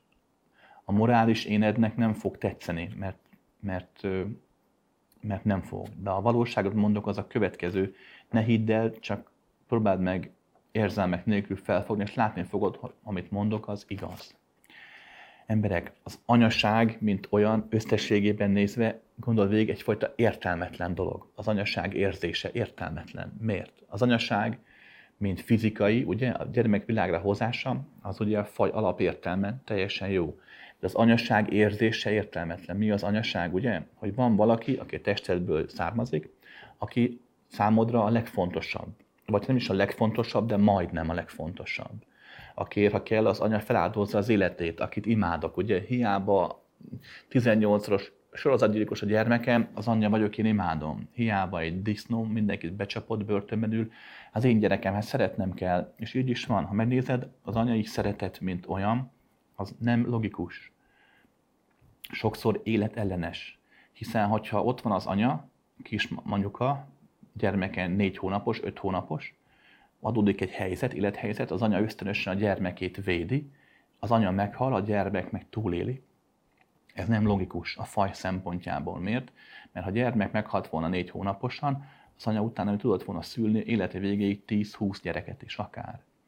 Tehát megnézed, az anyai ösztön nem logikus, hiszen miért lenne az értelmes dolog, hogy jobban szeretsz valakit, aki a te testedből származik. Hát emberek, hát rengeteg dolog van a testedből, ami származik, és nem szereted jobban, mint egy másik ember. Azt a kis síró, vinyogó apróságot miért szereted jobban, mint a szomszéd síró, vinyogó apróságát? Ugyanaz balról. Minden kettő ott van, csapkodja a póját, és rosszat nem ítésük, mert mindig folyik valami a szájukból. És mégis az az enyém, azt jobban szeretem, mondja az anyai ösztön. Az a szomszédi, azt annyira nem. Az is édes, bájos, milyen szép baba, mondod a másik szomszéd anyukának, majd még hazna a férjed, látta a szomszéd gyerekét, úristen, szegény gyerek, milyen csúf. Ilyet nem mondunk egy gyerekre, igen, nem, de mégis olyan kis ronda. Hát persze. Mi történik? Az történik, hogy az anyai ösztön kialakul, mert noha nem logikus, és most akkor jön az a rész, ami valószínűleg tetszeni fog, mert már elfogadhatóbb. Attól nem logikus, attól is igenis fontos. De lényeg, lényeg, az anyai ösztön kialakul, megszületik. Különböző fizikai, hormonális és egyéb mentális változások itt-ott, fejben, pajzsmirigyben, nagyon sok helyen változnak a dolgok ahhoz, hogy az anyai ösztön megszülessen. De, és most a válasz a kérdésedre, az anyai ösztön alapszinten csak egy ösztön, nagy energia. Nem anyai ösztön, nem ez védő, mindent feláldozok a gyermekemé típusú ösztön, csak ösztön. Egy nagy változás azon szélsőséges estekben, ahol az anya így viselkedik a gyermekével, ütéveri, tényleg összetöri testét, lelkét, akár meg is öli. Ott annyi történt, hogy a változás nála is bekövetkezett, mert a terhesség, az áldott állapot alatt a nagy változás benne is bekövetkezett, csak valami nem úgy változott, hogy az anyai ösztön jöjjön létre a nagy energiából, hanem egy nagy másik oldal, a nagy pusztító energia.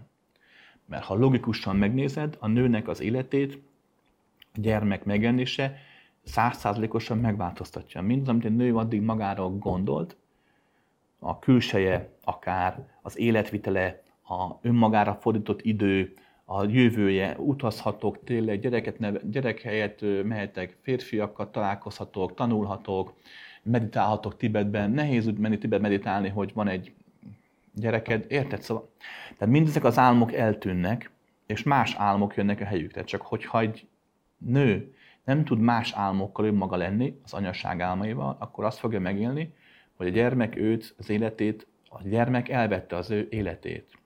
És ha ez párosul egy nagy energia, akkor nem a nagy anyai ösztön jön létre, ami egy nagy csoda amúgy, hanem egy másik ösztön jön létre, a nagy harag, a nagy gyűlölet, a nagy a nagy önmarcangolás szenvedés, amit hát valaki rá kell zúdítani. És mert ilyenkor, amikor az anyai tombol, az apa, a férj ugye el tud menni, de a gyerek nem. És a gyerek megkapja ezt. Ezen túl persze vannak formák még, hogy egy szülő miért lesz ilyen, de az alapja mindig ez. Tehát, hogy a, a fogantatás után megindul egy olyan folyamat a nő testében, amely nem csak a testére hatalmas változás, hanem a lelkére, szellemére is, de ez mondom nem feltétlenül anyai ösztön, sokszor csak egy nagy energia, mert alapban csak nagy energia, ami megesik egy szélsőséges esetben, hogy pusztító nagy energiává válik. anyagi ösztön egy kényelmes nagy gömb, amiben benne lebeg a gyermek, ugye pocak minden. A pusztító anya, az meg egy kartcsapás. Pusztító, nagy erő. Nagy erő, nagy erő. Ez maga a folyamat. Ez persze egy pszichológus máshogyan mondaná, különféle mentális zavarokkal és egyéb személyiségzavarokkal magyarázná. A köznyelv azt mondja csak, hogy rossz anya vagy, és hogy lehetsz ilyen, hogyha nem vagy elég jó. Mindenki más, hogy magyarázza, de a valódi oka ez. Oké? Okay.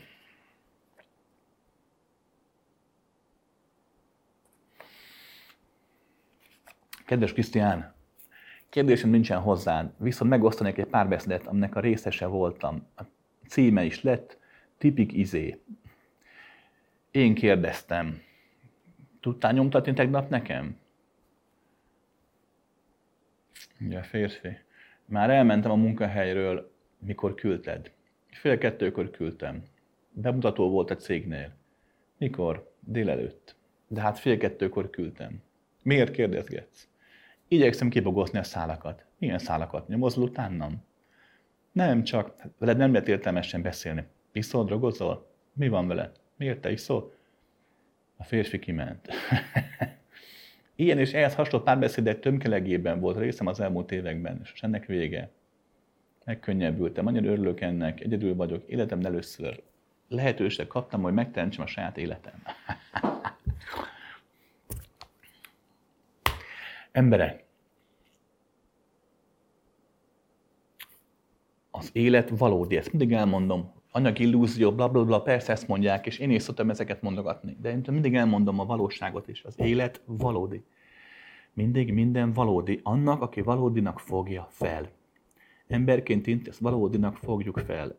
Az egónk, a személyiségünk, tudat, tudatlan, minden, minden valóságnak fogja fel az anyag életet. A valóságról mit kell tudni?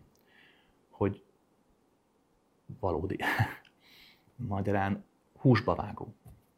Ez lehet kellemes élmény, ugye? Milyen nagy csoda az, amikor megsimogatja valaki a bőrödet, és és jól esik, ugye?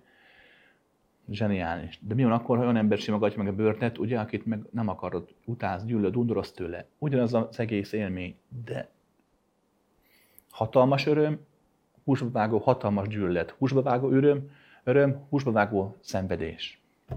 Az élet így működik. Ez mindenre igaz. A párkapcsolatra is. Tehát valóban van arról szó, hogyha két ember, vagy több, mindegy, együtt tud létezni, ott nagyon nagy örömök vannak, és bizony-bizony nagyon nagy húsvágó szenvedések, fájdalmak is vannak. A testet többségében, ahogy telik az idő, az utóbbiból lesz több. Miért? Mert az ego megerősödik a párkapcsolatok alatt. Sőt, előtte, közben mindig. Egy normál halandó, hogy így fogalmazzak, egóból él, az ő egója a párkapcsolatban is erősebb lesz. Leszámítva az első néhány hetet, hónapot, mikor még szerelmes hull az illető, még szerelmesek vagyunk, ugye a bejtetés korszak, ahogy szoktuk fogalmazni. De ugye az elmúlik után általában az egó felerősödik. És előhozza ezeket a párbeszédeket, ugye? A hazudozás, a titkolózás, a, a különféle játszmáknak az összessége. És nem arról van szó különben, hogy a hazdozás vagy játszmázás feltétlenül rossz. Nem. A gond a következő. Ha nincsen szeretet, akkor minden rossz a párkapcsolatban. Mert szeretet nélkül a udvarias gesztus is rombol. A kedvesség is rombol. Ha nincs szeretet, akkor meg ha van szeretet, akkor a játszmázás, a trükközés is a párkapcsolatot erősíti. Van egy régi mondás. Ha jót csinálunk, de rosszul csináljuk, akkor az még akkor is jó lesz belőle, ha rosszul csináljuk. Csak kicsi, pötibb hatásfokkal. De ha rosszat csinálunk, de azt jól csináljuk, akkor abban nagyon sok rosszaság fog készülni, kijönni. Hiába csinálunk valamit jól, de hát mert rosszat csinálunk jól, ezzel rombolunk. Oké? Okay? A párkapcsolatban ugyanez van. Rendben? Tehát nem az a lényeges, hogy hogy működik a játszma, ha az mindenkinek jó, mert van benne szeretet. Csak hogy az este 90%-ában a szeretet elmúlik, vagy társas sem volt, és ilyen mérlegű játszmák jönnek ki belőle. hát hogyne. Az ilyen jellegű párkapcsolatot tényleg megéri elengedni, ha el tudod. Oké? Okay? és aztán meglátod, mit hoz az élet. Hogyha van szeretet, akkor megéri próbálkozni a helyrehozásával, de, de ha nincs, akkor el kell engedni. És Római kettő, ha már így párkapcsolatban beszélgetünk, meg az ilyen, tudod, mikor legtöbb embert figyeli a másikat. Nekem volt egy haverom, az mindig mondogatta, amikor mondta, hogy a felesége telefonját rendszeresen megnézi, meg hogy néha gyakran avval álcázza a nyomozását, hogy, hogy oda a felesége munkahelyére, és akkor hazahozza meglepetésszerűen, hogy nem egy másik pasival jön ki, stb. Mindig mondogatott neki ezeket, is rögtünk, és akkor mindig mondta, hogy nem, én nem vagyok féltékeny, csak nyomozok. Ja, mondom, az jó. De ezt szokták a nők is csinálni, ugye, hogy, hogy mindig hívogatják a férfit, és ugye, hogy hol van, mit csinálsz. Emberek, Római 2, a párkapcsolatban, higgyetek nekem, a következő nagy igazság van, az okos férfi nem kérdez, az okos nő meg nem nyomoz. Jó. ne kérdezzek az asszonyt, hogy hol volt, meg hogy mit csinált, meg hogy kivel, majd elmondja. Csak finoman, lazán. Érdeklődjetek, ma szeretik a nők, ha érdeklődtök a napjuk felől, de hogyha egy órával később jön haza, akkor nem kell piszkálni, hogy mit csinált. Hidd el nekem, ha egy nő téged meg akar csalni, akkor is megcsinálja, hogy egész nap együtt vagytok, mert megoldja, mert megtudja. Oké? Okay? És lányok szintén nem kell nyomozni a pasas után. Ha érzed, hogy valamit titkol, akkor lehet, hogy éppen a titkos szülnapi partidat szervezi. Ki tudja? Rendben. Ha már gyanakszol, akkor az azt jelenti, hogy benned már baj van. Nem a párkapcsolatban van baj, hanem benned. Kedves C, többször is említetted, hogy a kiscsoportos foglalkozáson azt szeretném kérdezni, hogy mi az a kiscsoportos foglalkozás, és hol lehet rá jelentkezni. igen, igen, na, na. A kiscsoportos foglalkozás az a következő. Ugye megfigyelt eladásokat tartunk, ott általában sokan vannak, 3-4-500-an, mikor menjen. És ugye kérdezni úgy lehet, hogy papírra föl kell írni a kérdést. Ennek számtalan oka van, ezt szoktam mondani az előadáson. Szoktunk tartani kiscsoportos foglalkozást. Az egy olyan foglalkozás, ami normál előadásnak nevezhető, úgyhogy másfél órás, persze mindig kettő lesz, de papíron másfél órás, ahol kevés ember van, oda meghívásos alapon lehet eljönni. 50-80 ember szokott lenni maximum, de inkább csak 50. És ott, ott már személyesen szoktunk kérdezni, az ilyen beszélgetőse foglalkozás, nem kell papír irogatni, sőt nem csak én beszélek, hanem ott sokszor kialakulnak ilyen kis beszélgetések, többen elmondják maguk meglátását is, tehát egy ilyen közös, öm, hogyan fejlődjünk, hogyan növekedjünk foglalkozás, ahol, öm, ahol nem csak olyan kérdésekre válaszolok, amiket normálisan szoktak kérdezni, hanem sokszor ilyen nagyon misztikusakra is, tehát egy nagyon ilyen végtelen dimenziók, meg Isten titkai. Vannak dolgok, amiket, amiket nem nagyon szoktam elmesélni nyilvánosan illetve ott az ott lévők a saját maguk problémájára tudnak kérdezni konkrétan, ugye föláll, és akkor elmondja, ez meg ez a bajom, mit gondolok, mit lehet rá. Tehát kis, ilyen tényleg kicsiboros foglalkozás egy kicsivel, mm, nem is tudom, természetesebb, vagy, vagy hát másabb. Ide úgy lehet eljutni, hogy aki, aki vég, részt vett valamilyen kurzuson, bármilyen testkilépősön, tudatos teremtésen, bármilyen, aki volt táborba, bármelyiken 10 éve, 15 éve, vagy akár most, azok, azok a letinek, ha szólnak, akkor a letitől fognak kapni infót, hogy mikor van és hol van kicsoportos foglalkozás, és aki akar, eljöhet. Pár ezer forint beugrani, nem tudom mennyi, és akkor ezt csináljuk. Oké? Okay? Tehát mondom, azok jöhetnek, akik valamilyen kurzust végeztek. Ennek az az oka, hogy, hogy tanítasz egy technikát, egy jó technikát mondjuk, tegyük fel, működőképeset. Ugye egy nap alatt, pár óra alatt, több nap alatt, mindegy. Bármennyi időt is szállsz rá, előbb-utóbb az embert el kell engedni, aki tanulta. Neki kell gyakorolni. Gyakorlás nélkül nem megy. De legyél bármennyire is nagyon jó mester, nagyon jó profi tanító. Nem tudsz mindent átadni a tanításkor két óra alatt, két nap alatt, de még 20 év alatt sem. Mert mindig is lesznek olyan kérdések, amelyeken akár megakadhat valaki, aki gyakorol. Tehát azért van az, hogy tartunk egy ilyen foglalkozást azoknak, akik úgymond papíron gyakorolnak, mert a többsége azért nem egy nagy gyakorló huszár, hogy Persze az is eljöttek, és sose gyakorol, mert sokan mondják, hogy hát nem, én nem gyakoroltam. Mióta? Hát régóta. De kedvencem egy srác volt. Szoktam gyakorolni, csak kihagytam pár hetet. Mennyit? Hát azt mondja, 420 Mondom, klassz. Mégis egy pár. Lényeg a lényeg, hogy, hogy tehát azért van ez, hogy a kiscsoportos foglalkozást tartjuk, mert akik már gyakorolnak, és fönnakadnak valamin, ne legyen az, hogy, hogy nem tudok nekik valamilyen szinten még adni egy újabb lehetőséget, újabb nézőpontot. Tehát, hogy ne legyél magadra hagyva. Újra mondom, amiket én szoktam tanítani, tudatos figyelem, testkilépés, tudatos teremtés, meg ezek, lélekvédelem, ezek nélkülem is működnek, oké? Okay? Tehát nem úgy, mint a srác fiúnak a mesterénél, hogy vissza kell járni, hogy mm, majd én még segítek jó pénzért. Nem. Oké? Okay. Tehát nélkül is működne. De teljesen egyértelmű, hogy elakadsz valahol, ha rámész egy e-mailt, nem biztos, hogy tudok rá válaszolni, nem biztos, hogy megkapom. Sokan olyan kérdéseket tesznek fel e-mailben, hogy 30-40 oldalas választ kéne írjak, hát nem tudom megírni. De kiscsoportos rájössz, megkérdezés el tudom mondani. Oké? Okay?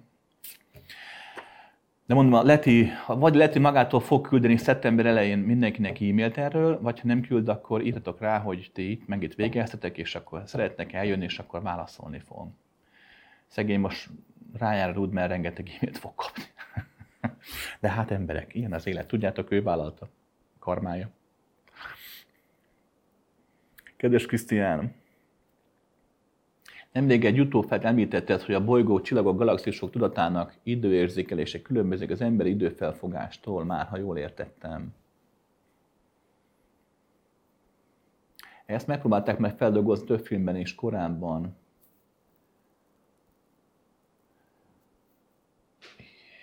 Hirtelen a zöld urai jutott eszembe, úgy mutatják, hogy nagyobb testű lények időfelfogása lassabb, a kisebb testű, pedig gyorsabb. Nem, nem erre gondoltam. De nem a fizikai testem múlik. Uh. Ezt nehéz elmagyarázni. Minden végtelen, ugye végtelen van, tehát végtelen van. A tudat is végtelen, a lélek is végtelen. Kis matyóskaként is felismeri magát, de nagy matyóskaként is egyre nagyobb is felismeri saját magát a, jelen, a végtelen jelenben az összes nagy matyoska létezik. Magyarán nem arról van szó, hogy elfejlődsz odáig, a közepes kis formádig, amely már mondjuk nem csak a fizikai emberi testtel azonosítja magát, nem csak képes megélni a lelket, a tudatot, meg a szellemet, hanem arra is képes mondjuk, hogy önmagából egyfajta koncentrálással, fókuszálással, amit a világban gravitációnak is neveznek, tehát önmagából olyan sűrűsítés hozzon létre, amely mondjuk egy nap. Oké, tehát nem arról van hogy ezt el kell érni, hanem azt jelenti, hogy most is van. Tehát a tudat, mint olyan, a lélek, mint olyan, az mindegy, az egyén, a, mint olyan, most is megéli azt a állapotát, amikor saját maga mondjuk ember is lehet, mondjuk angyal is lehet, mondjuk, vagy akár egy bolygó is lehet. De ez nem azt jelenti, hogy a nap gondolkodik úgy, mint egy ember. Nem arról van szó, hogy a nap érzékeli az időt, vagy a hold, vagy a fő, tehát maga a bolygó. Nem. Ha megfigyeled, a korábbi nagyon misztikusok, látnokok tudtak erről, de ők is csak ilyen metaforák beszélgettek. Ott van például Steiner. Steiner ezzel nagyjából képbe volt, de ő is csak a maga korlátozott formái, szavaival tudta ezt elmagyarázni, mert hát nem más, és nekem is csak korlátozott szavaim vannak. Tehát nem szabad szó szerint érteni, amikor azt mondom, hogy a nap tudata mondjuk. Mert olyan tudata nincs, mint mondjuk, amit te tudatnak nevezel. Nem úgy érzékeli az időt. De, de valóban, valóban van egyfajta létállapot, amikor, amikor valóban, valóban egyfajta tehát tényleg mint egy, tehát egyfajta bolygóként érzékelsz, de, de nem jó szó az érzékelés sem emberek, akinek volt már olyan egységállapota az életében, hogy úgy pillanat, hogy eltűnt minden, és tudod, csak úgy, úgy, úgy utólag mondtad, hogy hú, most csak úgy vagyok, vagy csak úgy voltam, vagy amikor úgy, tudod, hogy sokan mondják ezt, hogy megélték ezt, hogy úgy, ú, hogy egyfajta egységben éltem, hogy semmi se volt, mert pillanat, de mégis úgy minden.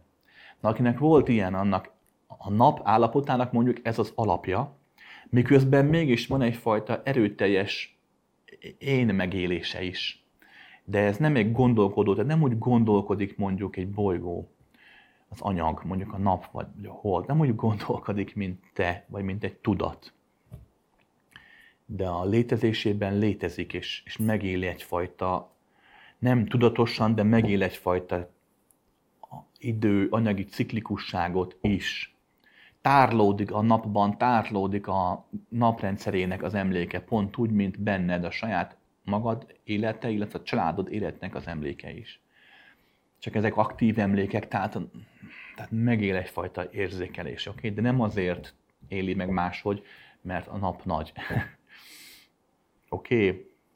Hanem az csak a máshogy érzékelésnek egyfajta vetlete, a méret. Rendben.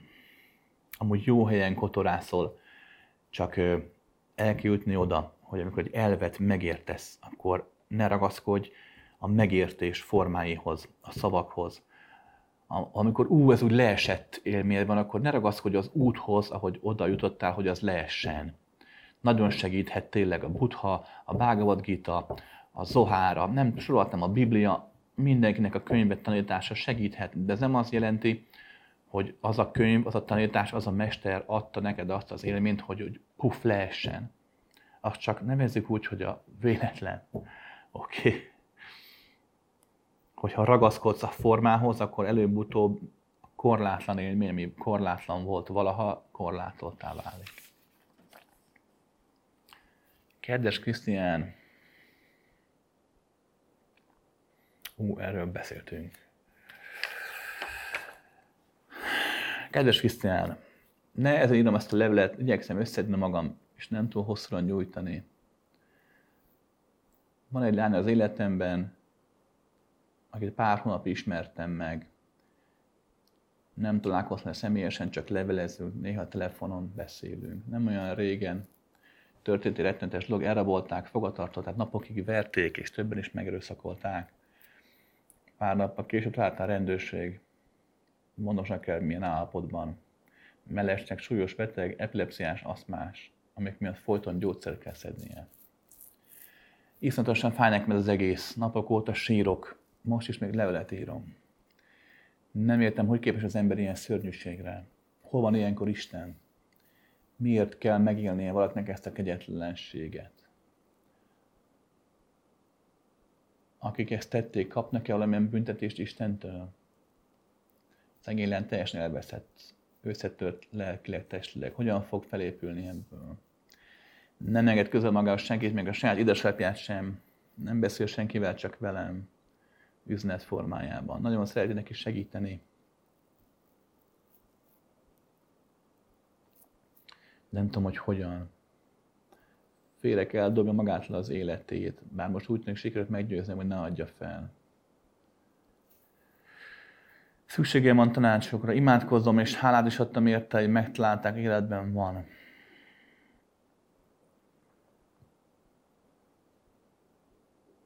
Nem merek hozzá bemenni a kórházba, attól félek, hogyha megismer, már nem lesz ilyen nyitott felém, és hogy akkor elveszik ez a fajta kapcsolat közöttünk, mert idegennek könnyebb megnyílik valaki, és könnyebben beszél a sérelmeiről, bajáról. Pedig már mind, mind a ketten szeretnénk már találkozni. Kérlek szépen, mutass utat nekem.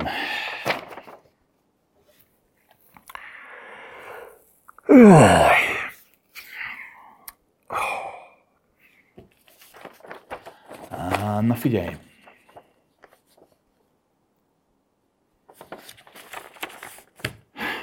Igen, hol van Isten?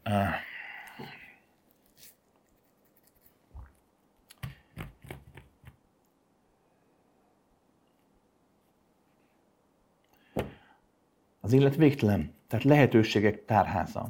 Ha Istenben gondolkozom, látom, hogy valamilyen formában hívő ember vagy, Istenben hiszel. Ha Istenben gondolkozol, akkor nézd meg, hogy a vallásban is benne van, nem a, nem a dogmatikus részében, ahol Isten egy, egy haragvó, bosszáló valaki, vagy éppen egy szakáros bácsika, vagy egy szép nő. Tehát nem a, nem a, a dogma részében, hanem a tanítások mélyén mindig ott van Isten hatátlan, végtelenül szeret, hatátlan, mindig határtalanul hatalmas, végtelenül hatalmas, a legnagyobb. De mindenhol ott van, Isten határtalan. Határtalanság mit jelent? Gondolj végig logikusan. Határtlanság nem más, mint a lehetőség. Hogy mindenre van lehetőség. Mindenre. Különben határtlanság nem határtlan. Így jön létre egy dimenzió, mondjuk a fizikai univerzum. Úgy jön létre, hogy a lehetőségekből összeállnak a korlátok. Amikor a korlátok összeáll, és univerzum létrejön, ott már nincs mindenre lehetőség, már csak sok mindenre van lehetőség. Az anyagi univerzumban igenis vannak korlátok. Hiába koncentrálsz, nem tudsz repülni, mert nincs szárnyad. Mert máshogy működik a gravitáció, máshogy a csúrodás, máshogy működik a fizikai dimenzió. Persze vannak legendák, amik többsége nem igaz, bár tény és való, vannak akik, akik valóban képesek bizonyos szinten változtatni a fizikai korlátokon. De összességében az itt élők, a fizikai dimenzióban élők ezen korlátoknak a rabjai. Nem csak a rabjai, hanem a megélői, kiszolgálói, örömteli vagy éppen szenvedő megélői. Az élet ilyen téren tényleg olyan, mint egyfajta program. Zajlik a maga útján. Ami itt történik, ahhoz Istennek nincsen köze. Isten a maga végtelenségében nem csinál már, csak lehetőséget ad. Van egy nagyon régi mondás, amikor hogy az emberek mondogatják mindig, hogy mindig azok halnak meg, akik nem érdemlik meg, vagy mindig a, rossz, a jó embereket töltnek a rossz dolgok, vagy a rosszak mindig megúszszák, hogy igenis a jó emberek halnak korán. Erre szokták mondogatni a bölcsek. Az Isten nem válogat. És ez amúgy igaz. Az Isten olyan, hogy az Isten milyen, azt nem tudhatjuk igazából. Onnan fogod megtudni, hogy valakinek fogalma sincs Istenről, hogy elmondja, hogy Isten milyen, hogy mit gondol, hogy mi az Isten terve, az Isten mit csinál, hogy hogy gondolja, hogy hogy, hogy mi lesz majd, ha meghalsz, Isten mit tesz veled. Onnan fogod tudni, hogy ennek az embernek fogalma sincs róla, hogy kvázi megítéli az Istent a véleményével, a határtlanságot megítéli. Én ezzel azt szoktam mondani, hogy Isten olyan, amiről fogalmunk sincs, és azt meg tudom neked mondani, hogy Isten milyen nem. és ez nagyon egyszerű. Nincs olyan, ami ne az Isten lenne. Hát végtelen. Végtelen. Érted, amit mondok? Az a jóság, ami benned van, az ugyanúgy Isten, mint az a gonoszság, ami azokban volt, akik ezt tették ezt a lányjal. Érted, amit mondok? Nagyon remélem, hogy, hogy, hogy át tudom adni, mert, mert különben te nagyon jó ember vagy, és sokat fogsz szenvedni, hogy nem leszel képes arra, hogy felfogd, hogy a jóságban, a szeretetben benne van a gonoszság is. És ez nem azt jelenti, hogy el kell tűrni. Nem azt jelenti, hogy nem kell harcolni a gonoszság ellen. De, de ha nem érted meg a gonoszságnak is a létjogosultságát, akkor örökké harcolni fogsz a jó oldalon. Vagy örökké nem is nagyon sokáig. Én tudom, milyen ez. Néhány ezer évet ebbe beleöltem. Oké, és hogy miért kell valakinek megélni ezt a kegyetlenséget. Semmi köze hozzá. Ez nem büntetés, nem egy rossz karma, nem egy negatív előzőlet, ezek félreértések. Én a következőt vettem észre. Minden a végtelen felé halad, minden Isten felé halad. A korlátoltság nehezen éli meg Isten, Isten túlságosan hatalmas. Egy pohárba nem tudsz beleszuszmákolni egy óceányi méretű vizet, szétreped a pohár. Ez a pohárnak szét kell repednie, vagy így, vagy úgy valamikor ez lassan, folyamatosan, tudatosan reped szét, valamikor egy hatalmas nagy jó élmény, valamikor egy hatalmas nagy szenvedő rossz élmény miatt reped szét.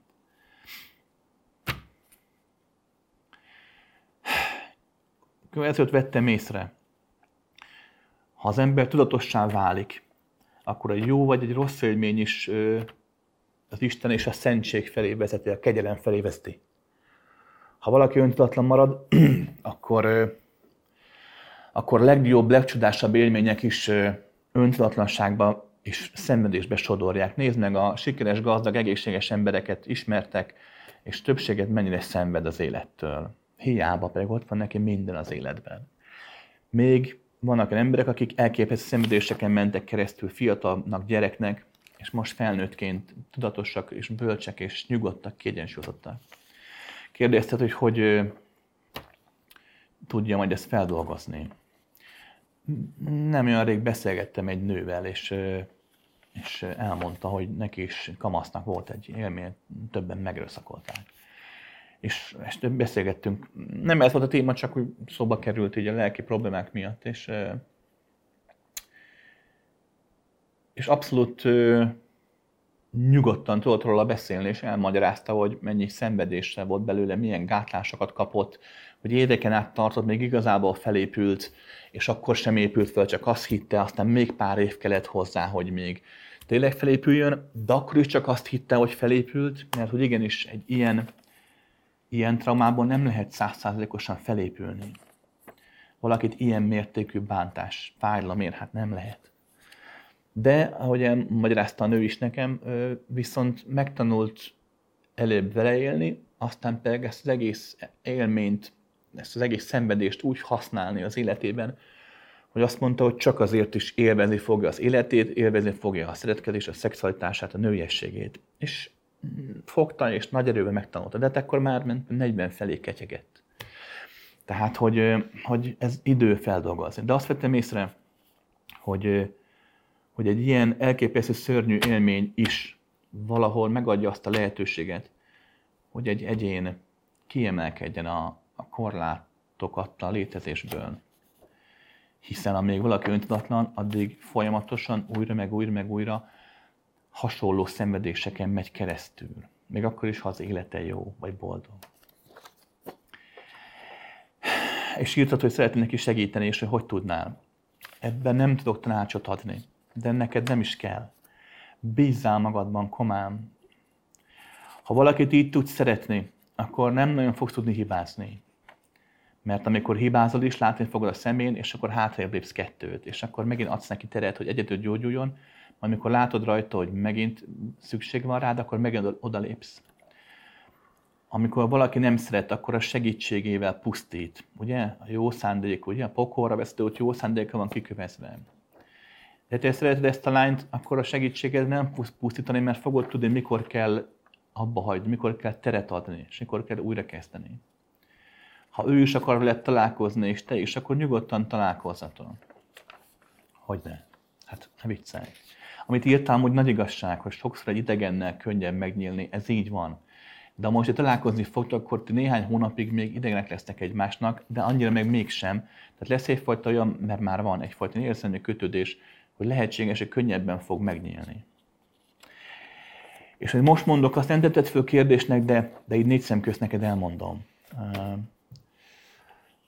egy ilyen, mert, mert szerintem fiatal ember vagy, és, és ezért ezzel még fiatalként, még te sem, aki, aki nagyon jó mm, meglátásai vannak, fiatalként nem gondolunk bele ebbe. Hogyha valakivel, na, ha valaki, valakit ilyen mértékű sérülés ér, és te megjelensz az életében, mint, mint egy olyan erő, egy olyan, mint a fény, ami, ami segít neki tényleg eljutni a fénybe, a saját meg a fényébe, az egy bődletes nagy felelősség.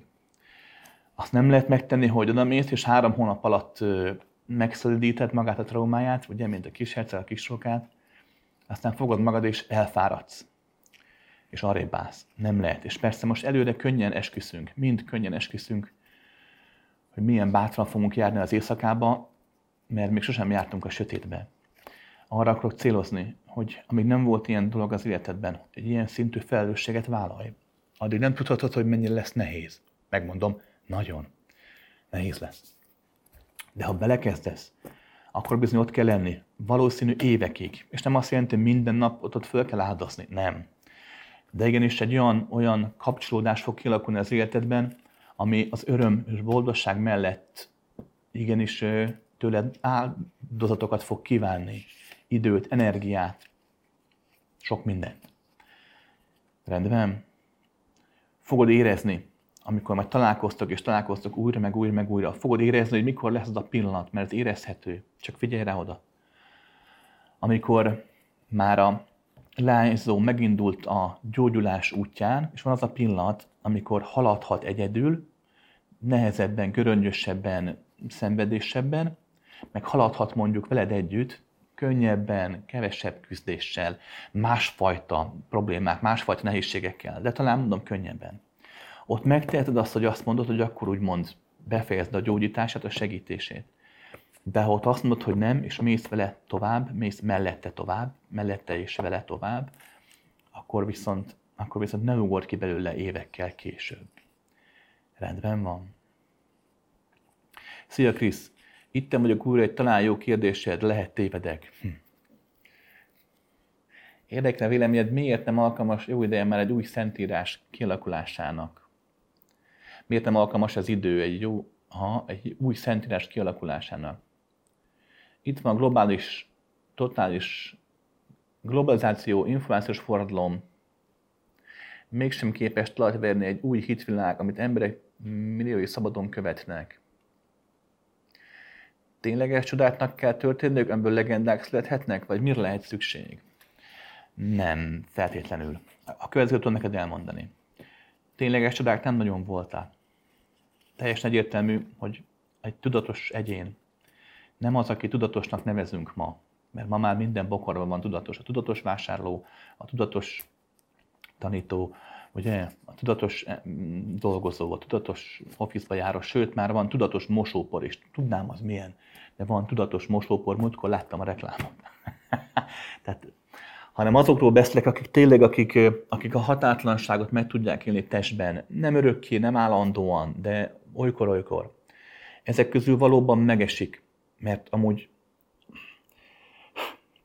itt most nekiállok koncentrálni, hogy elmozdítsam, itt van az asztalon egy ilyen kis mm, blender, sapkavédő, kupakvédő kis izé, vagy mi ez kupak, ami védi a, mit véd? Tele, objektívet véd, igen. Most ha koncentrálok rá, mint az atom, hogy moccany, moccany, mint Uri Geller, ugye, görbű, kanál, görbű, vagy állj meg, Big Ben, állj meg, nem fog történni vele semmi. De amikor előadást tartok és beszélek, vagy jelenlétet élek éppen, vagy csak határtlanságot lek éppen, és van egy olyan kósza gondolat, amiről fogalmam sincs, hogy van, mert annyira, annyira kósza, meg annyira messze van attól, aki vagyok, mert épp egyfajta korlátlanra hajadzó állapotot élek, akkor megmozdul gyakran látták ezeket tőlem, és azt hitték, hogy, hogy én csodát tudok tenni. Nem, én sem tudok csodát tenni. Nem tudom megcsinálni azt, hogy akkor gyere béna és járj. Sokan mondják, hogy vannak ilyen csodák, vannak, de ezek nem úgy vannak, hogy gondolod. Ezek máshogy állnak össze. Nem véletlen, hogy van a csodatévő ember, akinél tényleg nagyon sok ember eldobta a botját, és ott van a sarokban 100 bot, de 8 millió ember gyógyított, és a másik 7 millió 900 90 bot, az meg nincs ott. Érted? Mert ők nem gyógyultak. Ezek nem úgy történnek, hogy gondoljátok. De lényeg a lényeg, hogy nem azon múlik egy vallás, van egy ilyen csodatévő szent. A vallás egy központi alakra épül, ez igaz. De nem azért, mert van központi alak. Azért lesz központi alak, mert az tömegnek van igénye, a generációnak van igénye egy vallásra. Ez úgy képzel ezt a dolgot, hogy egy, egy Krisztus, egy Buddha, egy Mohamed nek a megjelenése, vagy a friss vallásoknál lévő központi alapnak, központi alapnak a megjelenése az úgy történik, hogy mielőtt megszületne, előtte már egy ilyen 30-50 évvel is akár generációkon belül növekszik egyfajta vágy arra, hogy, hogy megismerjük a végtelent, hogy Isten felé fordulás, a meglévő vallások bemerevednek, nem tudják követni a társadalom változásait. Nézem, hogy a kereszténységet hogy jött létre. Ugye hát egy csontos, merev, önmaga és a világ ellen forduló, a világtól elzárkózó zsidóságban ver gyökeret ugye a kereszténység, ugye hát nézd meg, ugye Krisztus mit mondott kereszténység, megdobnak, megütnek, te a másik arcodat is, mit mondott ugye a zsidóság istene, a vallása, szemet szemért. Tehát kettő egymásra szöges ellentétes. Tehát amikor egy, egy adott kultúrkör, adott népcsoport sokszor benne van a földön lévő emberek jelentős része is, még akkor is a fogalmuk sincs arról, de benne vannak álmukban a születésük előtt. Amit most mondok, nem így igaz, hogy elmondom, de nem tudom máshogy elmagyarázni. Én csak látom magam előtt a folyamatot, nehezen tudom átadni fizikai szavakkal, de de valahogy úgy, kép, úgy képzeld el ezt az egész dolgot, mint hogyha képzeld magát a földgolyót, ahogy ott lebeg a zűrben. Igen, a föld nem lapos. Legalábbis nekem nem tűnt laposnak. Aztán persze lehet, hogy átvert, ki tudja, de nem valószínű.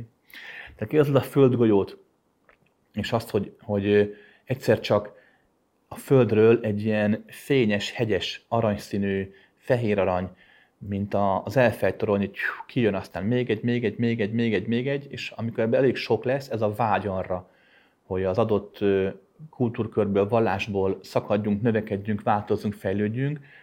Nagyon sok ember abban a korszakban már elkezdte nem szeretni a szemes szemér elvet, mert túlságosan kegyetlenek tartotta, és már lágyabb utat keresett. Ez így kimegy a bolygóról, a mindenségbe, a végtelenbe, nem csak az anyagban, nem anyagi dimenziókban is, majd visszacsapódik a bolygóba, aznak a tudatnak a fényével, aki erre úgymond reagál, aki erre képes reagálni. Ez nagyjából minden valódi középkategóriás megváltónál a folyamat így zajlik.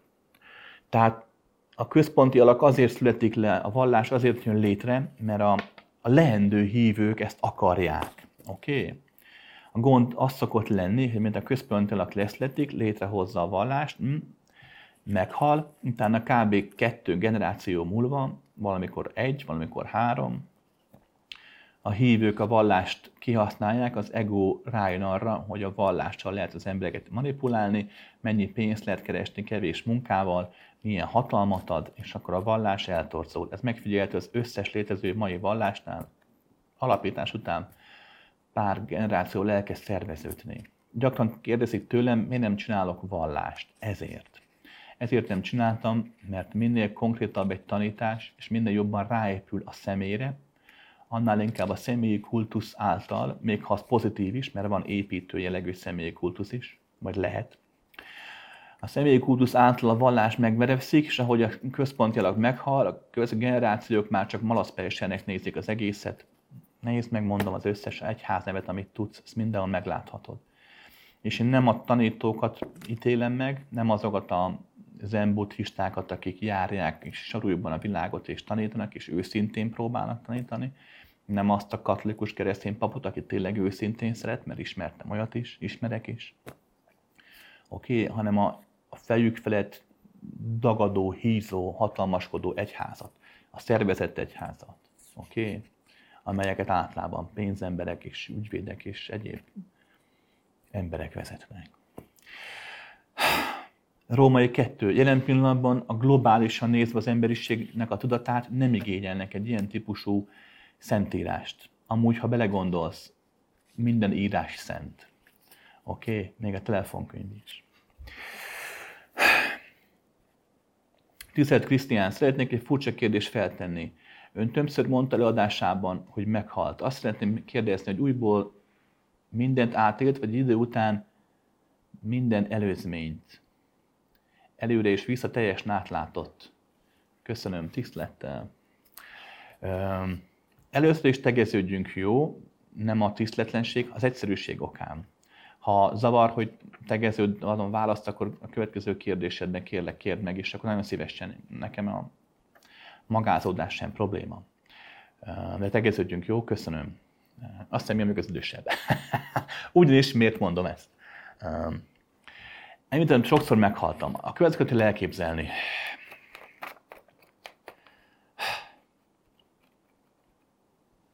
amikor na, ha né, megnézel egy érzékenyebb embert, akinek empatikus készsége fejlettebb, az gyakran van az, hogy, hogy beszélgettek egy témáról, és látod a szemén, hogy érzi, amit mondasz. Nem csak a szavaidat fogja föl, hogy neked milyen nehéz volt mondjuk gyerekkorodban, hogy milyen örömöd volt tegnap, hanem tényleg átérzés, és el is szokta magát könnyedni sokszor. Vagy már annyira boldog volt veled együtt, vagy annyira szenvedett veled együtt, pedig akkor ott sem volt mikor te gyerekként szenvedtél, vagy fiatalnak megélted azt a nagy, hatalmas fájdalmat. Miközben beszélsz hozzá, ő annyira figyel rád, hogy idézőjelben egyé válik veled. Persze nem teljesen, mert amúgy nem őrül bele a fájdalomba, amit te megéltél mondjuk, vagy nem látja azt, ami történt, hogy anyukád mondjuk hogy bánt veled, vagy apukád mit tett veled, de átéli az érzést. Ez egy abszolút normális emberi dolog, a tudomány is elfogadja. Empatikus készségnek nevezik, empatikus állapotnak. Ha valaki tudatosodik, leveti a kis babáit, és nagyobb és nagyobb formák laznosul, előbb-utóbb eljut egy olyan állapotba, hogy ez az empatikus készség, ez alapállapota lesz, csak sokkal erősebben, tisztábban és valószerűbben. Amikor én kapok egy kérdést itt levélben, vagy előadáson, vagy kiscsoportos foglalkozáson, nagyon gyakran kapom meg azt később kérdésnek, hogy ott voltam az előadáson, valaki föltette a kérdését, és miközben válaszoltál neki, akkor el tudtad mondani az életét, pedig ott sem voltál, és hogy miért van ez. Ezért, mert amikor valakire figyelek, akkor nem csak azt a matyoskát látom, amit ő magából meglát, megél, hanem aznak a belsejét is, a múltját, a jövőjét, a korlátlanabb állapotait is, amelyekről neki még talán fogalma sincs, vagy csak néha ráérez. Magyarán kapok egy kérdést itt, vagy az előadásom, akkor, akkor az egyén, aki kérdezi, az sokszor bennem van. Az a fájdalom, vagy az a boldogság, hogy megél, akkor az, az, az, az átélem. És nem csak úgy, mint egy empatikus ember, hanem akár látom a képet, látom a formát. El tudom neked mondani, hogy mondjuk az apát hogy nézett ki akkor, amikor azt a dolog történt. Nem mindig, tehát ez, ez, ez, ez, ez nem egy szándékos dolog, akarja azt a franc. Mert nem túl kellemes, amikor a halálról kérdezgettek meg a szenvedésnek, gondolj bele. Ami, ami, ami neked az életedben van trauma szenvedés, az nekem egy előadást tartáskor, azt beszorozom 500-al vagy 1000-rel. Tehát. De összességében van, ez egy szakmai ártalom. nem különösebben zavar, elfogadom. Ritkán terhel meg annyira, hogy, hogy hm, de elfogadom, egy-két napig egyedül vagyok, és, és fölépülök belőle. Lényeg a lényeg, hogy ez nem csak akkor van így, hogyha így most kérdeztek, hanem bármikor máskor is. Magyarán kapok egy kérdést egy témáról, semmi személyes, csak mondjuk, hogy tudom, halál, vagy valaki kérdez Spártáról, vagy kérdez valaki Rómáról, vagy bármiről, akkor miközben beszélek róla, közben megjelenik bennem, hogy ne. És, és az időben, térben nem csak egy időbe, térbe fókuszálom magamat, hanem többre, ezért valóban megélek olyat, hogy mintha meghalnék, mert meg is haltam. De nem a múltban, előző életemben, hanem most. Tehát, hogy a kérdés föltetted, így pörög, pörögnek bennem ilyen halálélmények, megélések. Hogyha a kérdésed olyan, hogy arra kíváncsi, hogy milyen maga a halál, akkor az, hogy éppen a fulladáskor megéltem, vagy a, a, hogy leszúrnak. Egy nő persze, álmomban. Pontosan már fölébredtem, és persze leszúrt. Tehát, vagy ha azt kérdezed, hogy mi van a halál után, akkor azokat élem meg. Én azért tudok változatosan beszélni, és azért szokták mondogatni, hogy, hogy sokan nem szeretnek, de tudják, hogy hitles vagyok. Mert valóban én nem azt mondom, amit gondolok, hanem azt mondom, amit élek átlában, a jelenben, miközben jár a szám. Nem mindig van így, de. Oké? Okay? Tehát azért mondom azt, hogy sokat meghaltam, mert tényleg sokat meghalok. De nem a múltban és nem a jövőben, ott is, hanem a jelenben. Oké? Okay? Hogy mindent átélek, vagy idő után minden előzményt, vagy előre vissza teljesen átlátom. Ez halála válogatja, felfogása válogatja. Ugye az a klasszikus sztereotípia, hogy a halálod előtt lepereg az egész életed. Mm, ez nem mindig következik be, már megéltem ilyet is. Van egy olyan sztereotípia, hogy miután meghaltál, lepereg a, a, az életed, és akkor feldolgozod. Ez sem mindig történik így, de láttam már ilyet is. A valóság a következő szokott lenni. Ez, a leg, ez, ez szokott a legtöbb esetben bekövetkezni. Halál után az ember, ha normális ember volt, tehát nem volt egy nagy tudatos buddha szent, az időérzékelését ha már megszokott módon éli vannak benne átütések, de, de mégis van egyfajta okokozat. Magyarán, mondom, vannak benne átütések. Meghalsz. Gyakran megéltem én is azt, hogy a halálom után láttam a testemet, ez igaz. Meg is élem most is. De például ez volt, mindegy, de, hú, bocsánat, csak nem kevés az egy fej, meg az egy száj, tíz fej kéne tíz szájjal. Tehát megéli azt az egyén, hogy, hogy meghal, látja a testét. És valóban arról van szó, hogy, hogy látja a halálát. Pont úgy, mint a, mint a normál szemeivel, látja, hogy ott fekszik a test, és akkor szépen puh, meghalt. De normál szemmel ennyit látsz. De ott a halál után gyakran be, az is bekövetkezik, hogy, hogy oda jön az orvos, megnézi, úristen, meghaltál, ott jön a nővér, elkezdenek nem tappancsokkal sokkolni, és miközben ezt látod, közben hirtelen beugrik, hogy az orvosnak a felesége otthon mit csinál. Vagy hogy a nővér nővér mire gondol, vagy hogy a nővérnek a gyerekkorában volt egy élmény, amikor játszották az operáció társasjátékot, mert kint nőtt fel Amerikában, az is államokban, és azért lett orvos. Abban vannak ezek a kis tapmacsok. Tehát ezt normál szemekkel nem látod, de a halál után az érzékelésed kiterjed, és időn túl is jobban elkezdesz érzékelni, elkezdhetsz, de összességében akkor is azt figyelhető meg, hogy, hogy halál után az időrendi érzékelés megmarad. Magyarán valóban az életed elkezd visszafelé pörögni, de fura módon azt fogod megélni, hogy na, visszafele emlékezel, mégis előre haladsz az időben. Aki meghalt, az tudja, hogy igazat mondok. Aki megélte ezt az élményt, sokan ezt amúgy nem élik meg, de többség azért megéli. Oké? Okay? Tehát bármilyen megérés lehet, mondom azt, hogy a halál milyen lesz, ez csak sztereotípia. A következő tudom neked javasolni. Szóval tud tartani ezt a tudatos halálos kurzust. Anna, ott, ott az egész napos kurzusnak annak a 90%-a gyakorlás. Pont arra készít fel, hogy a halálod után, ami történik, azt nagyjából tudatosan tud kezelni. Ugyanis nem arról van szó, hogy van olyan élmény, ami a szabadságba vezet, és van olyan élmény, ami meg nem. Oké? Okay? Nem arról van szó, hogy van igazi élmény, a halál után is van nem igazi élmény. Minden valódi mindig. És nem az élmény vezet a szabadságba, hanem te, az, hogy képes vagy figyelni. Oké? És ha csak a kíváncsiság vezet, az is nagyon jó. A kíváncsiság, az őszinte kíváncsiság, az őszinte érdeklődés, az már majdnem a valódi figyelem. Tehát ha meghalsz, és nem várod az élményt, hanem kíváncsian figyeled és várod, az zseniális. Oké? Okay? És látom nálad inkább a kíváncsiságban, hál' Istennek, mint sem nagy aggodalom.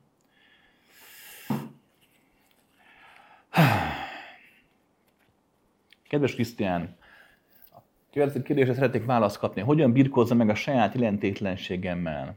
Tudom, hogy az egónak fontos, de nekem engem rabul ez az illúzió. Hogyan tudnám elengedni? Tudom, figyelés. Rá kéne erre érezni. a jelentétlenség szabadsága. Van egy probléma példánál, vagy jelentétlenek érzem magam. Átnéznek rajtam. Azt látom, hogy aki nálam szebb, arra mindenki odafigyel gyakran meghallottam ezt nőktől, hogy ott voltam, bajom volt, mentem a bőröndömmel, segítséget kértem volna, nem segítettek. Erre megjelent egy medven bombázó, csak egy izét cipelt, egy almát, és mégis hat ugrott neki, hogy segítsen. Így van, ilyen a világ. Téged nem vettek észre, nem volt olyan a külsőd. Vannak okosabb nálad, szebb nálad, erősebb, gyorsabb. Hát persze. Valaki csak karizmatikusabb. Ismerek olyan embert, aki semmiben sem jeleskedik mégis valahogy megjelenik a társaságban, elkezd dumálni, mozogni, csak itt van, nem szép, nem jó képű, nem semmi, nem okos, egyszerűen csak ott van, és mégis mindenki ráfigyel, mert benne ez a képesség van. Oké? Okay? Ez így igaz, hogy mondasz. Miért gondolsz? Azért, amit te is tudsz, persze, mert az ego a figyelemből táplálkozik. Az emberi elme rengeteg kóddal rendelkezik. Az egyik kódja az, hogy nyomot akar hagyni. Mindegy, hogy milyen szinten, csak nyomot akar hagyni a világban, hogy élt. Ez amúgy a tudatteremtő erejének egy, az egoista torz formája, ami nem rossz, a torzat nem negatívan értem. Csak egy korlátozott forma, oké, okay? a nyomhagyása, hogy emlékezzenek rám, hogy fontos dolgot tegyek, hogy fontos legyek. Valaki csak azt akar, hogy szeressék, ugyanez balról. Valaki tiszteljék, ugyanez balról. Nézd meg a netet, ugye nagyon sokan most ugye különböző világháborús, meg háborús, meg egyéb helyzetek miatt nagyon sokan ugye nyilatkoznak, beszélnek, hát nézd meg azokat az arcokat, hogy milyen merev arccal mondják azt, amit gondolnak a szakértők, és minél merevebben mondja, annál jobban látszik, hogy vért ízad az egója, hogy komolyan vegyék. Nézd meg, legtöbb vígjáték színészt, amikor, amikor nyilatkozik, mikor riportot. Nincs komorabb, komolyabb ember azoknál színészeknek, akik, akik vígjátékos, tehát nevettetőknek ismernek, mert ugye az egójuk azt mondja, hogy nem vesznek komolyan, mert nevettetünk, és valóban a szakma még ma sem vesz olyan komolyan a, a végjátékokban szereplő, amúgy zseniális színészeket, mert azt mondják, hogy az milyen könnyű, nem igaz. Szerintem nevettetni nehezebb szerintem, mint ö, drámázni. Hangsúlyozom, nem vagyok színész, de az embert elég jól ismerem. Tehát lényeg a lényeg, hogy ha néznek ezeket a színészeket, és mikor egy nagy nevettető riportot ad, nagyon komoly, merev, hogy vegyék komolyan, mert az ő egója azt éli meg, hogy átnéznek rajta. Tehát valóban a folyamat így van. Mi ebben az egészben tanúság, hogy nem lehet ezt megváltoztatni. Miért? Mert aki nem jelentéktelen, és aki nem néznek át, ő is ennek a folyamatnak a rabja. csak a jó oldalán áll. Ahogy szokták mondogatni, a jó végén áll, érted? De ugyanaz a játszma, ugyanaz. Sosincs vége, mert neked a következő játszmád majd az lesz, idézőjelben mondom, hogy el fogod tudni érni, hogy akkor ne legyél jelentéklen, és megint mindenki téged fog figyelni, és úgy lesz az Isten.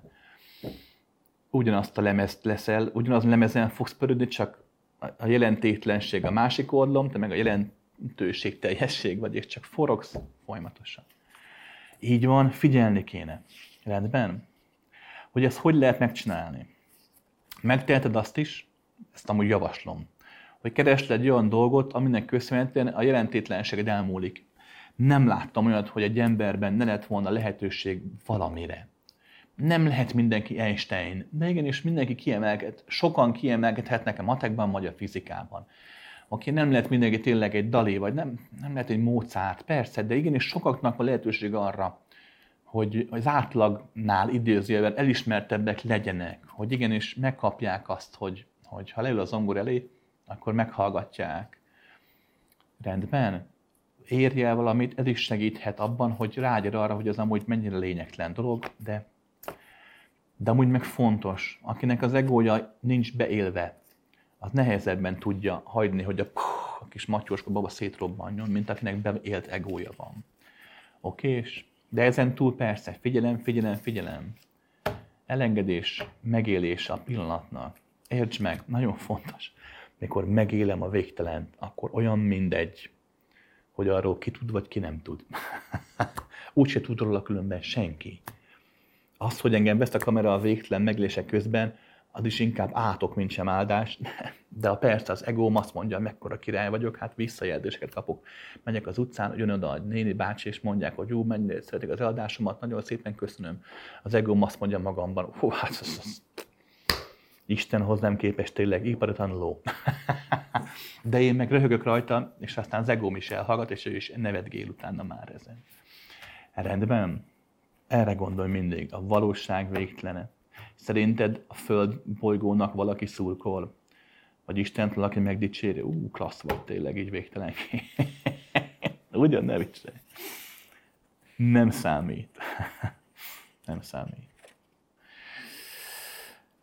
Kedves Krisz, létező a világunkban az erőszaknak kifejezetten nőket célzó formája. A történelemből ismerünk ilyet, például boszorkányüldözés. A nyugati világban ma már ezt jóval nehezebb tetten érni azt láthatod, hogy a nő bármit elérhet, amit egy férfi nagyobb áldozatok nélkül. Mégis számomra már többször kiderült, hogy általában sokat tartott nők, ma élő és nem történelmi személyek, úgy egyáltalán nem volt, az útja egyáltalán nem volt sima, a siker személyes áldozatot követelt. És akár ők maguk is áldozattá váltak. Valószínűleg megfigyelésem, akkor létezik-e valamiféle szervezettség emögött? Illetve mit tehetünk? Vannak igen hangos csoportoslások, amik azt hirdetik és küzdeni és próbálnak, ezekkel nem tudok azonosulni. Várhatunk-e változást ezen a téren? E, nagyon jó kérdés. Kezdjük az elején. E, minden, minden kultúrában, társadalomban a társadalomnak a szerveződése, amikor bizonyos létszámot túlnő, akkor az erőszaknak köszönhető. Ez a létszám általában a kettő után szokott létrejönni mert amikor három ember van, akkor már a kettő az akaratát az egyiken érvényesíti, általában úgy, hogyha nem hallgatják, akkor jól megverik. Vagy csak megfenyegetik, mert kette már megtudják. Ugyanis előbb vagy utóbb a csoport, a család, a falu, a nemzet, a társadalom, az emberiségnek a globális érdeke nem áll harmóniában, egységben az egyén érdekével. Mert igenis, amikor fölnövünk úgy, hogy van vízünk, és igenis medencében nőttem föl gyerekkoromban, mert medencém volt, és igenis úgy ittam a vizet, hogy folyt, mert a dinnyét betettem a hidegvizes csap alá, és csak úgy folyt, és ittam, és aztán megint. Nekünk gyerekkoromban játszott egy olyan kút volt, hogy májusban bekapcsolták a kutat, és az egész ősz végéig folyt belőle a víz. Egy ilyen kis csap volt rajta, mint egy ilyen pici fém hímvesző, ami volt egy luka közepén, és befogtad az alját, a lukon így kijött a víz, oda ment, hogy hittad, elengedted, és az folyt. Éjjel-nappal folyt a víz. Aki így nő föl, föl és mire felnő, elsivatagosodik az ország, vagy csak kiszáradnak a folyók, a kutak, az ő érdekében nem az lesz, hogy akkor ő nem úszkál a medencében, nem akarja betemetni a medencéjét. Vagy igenis, amikor tényleg nemzet elkezd változni, háborúba megy, te érdeked nem az, hogy meghaj a fronton, nemzet érdeke pedig az, és sorolhatnám. Hogy a csoport, a család érdeke mikor változik meg az egyén érdekéhez képest. Magyarán az erőszak, mint olyan, mindenkorban igaz volt a külön egyének felé, akik, akik nem csak magukat, másokat is lázítottak a társadalom érdeke ellen, vagy éppen társadalom érdeke miatt. Boszorkányüldözést írtad, nem, nem csak a nőket égették el mágán, a férfiakat is, hogyha valaki kiderült, hogy ő boszorkány, vagy ráfogták, hogy boszorkány. A nők mágán égetése nagyobb ö, szerepet kapott, nem csak a valóságban, történelemkönyvekben is. A magyar nyelvben ugye nem nagyon használták a férfi boszorkány külön kifejezést, de az angol nyelvben igen, meg más kultúrákban is megjelenik. Bár a, hát a vajákos, annyira nem. Lényeg a lényeg, hogy hogy a varázsló, ha varázslót mondasz, magyarul általában férfira gondolsz, varázsló alatt. Még boszorkány alatt ugye nőre, de a középkorban megégettek férfiakat is, nem csak a nőket. Az tény, római kettő, hogyha egy társadalmat, egy országot, egy nemzetet, egy kultúrát tönkre akarsz tenni, akkor a nőket kell tönkretenni benne, a nőket kell megcélozni, mert a nők a társadalom alapjai. Nők nélkül nincs. Egy, nincs jövő egy társadalomban. Nőket hogy lehet tönkretenni? Hát ugye először is elnyomással, persze. Ugye nekik kis, kevesebb jogot adsz, elnyomod őket, nem engedsz nekik lehetőséget tanulásra, munkára. A gond az, hogy a nők ezt kivédik.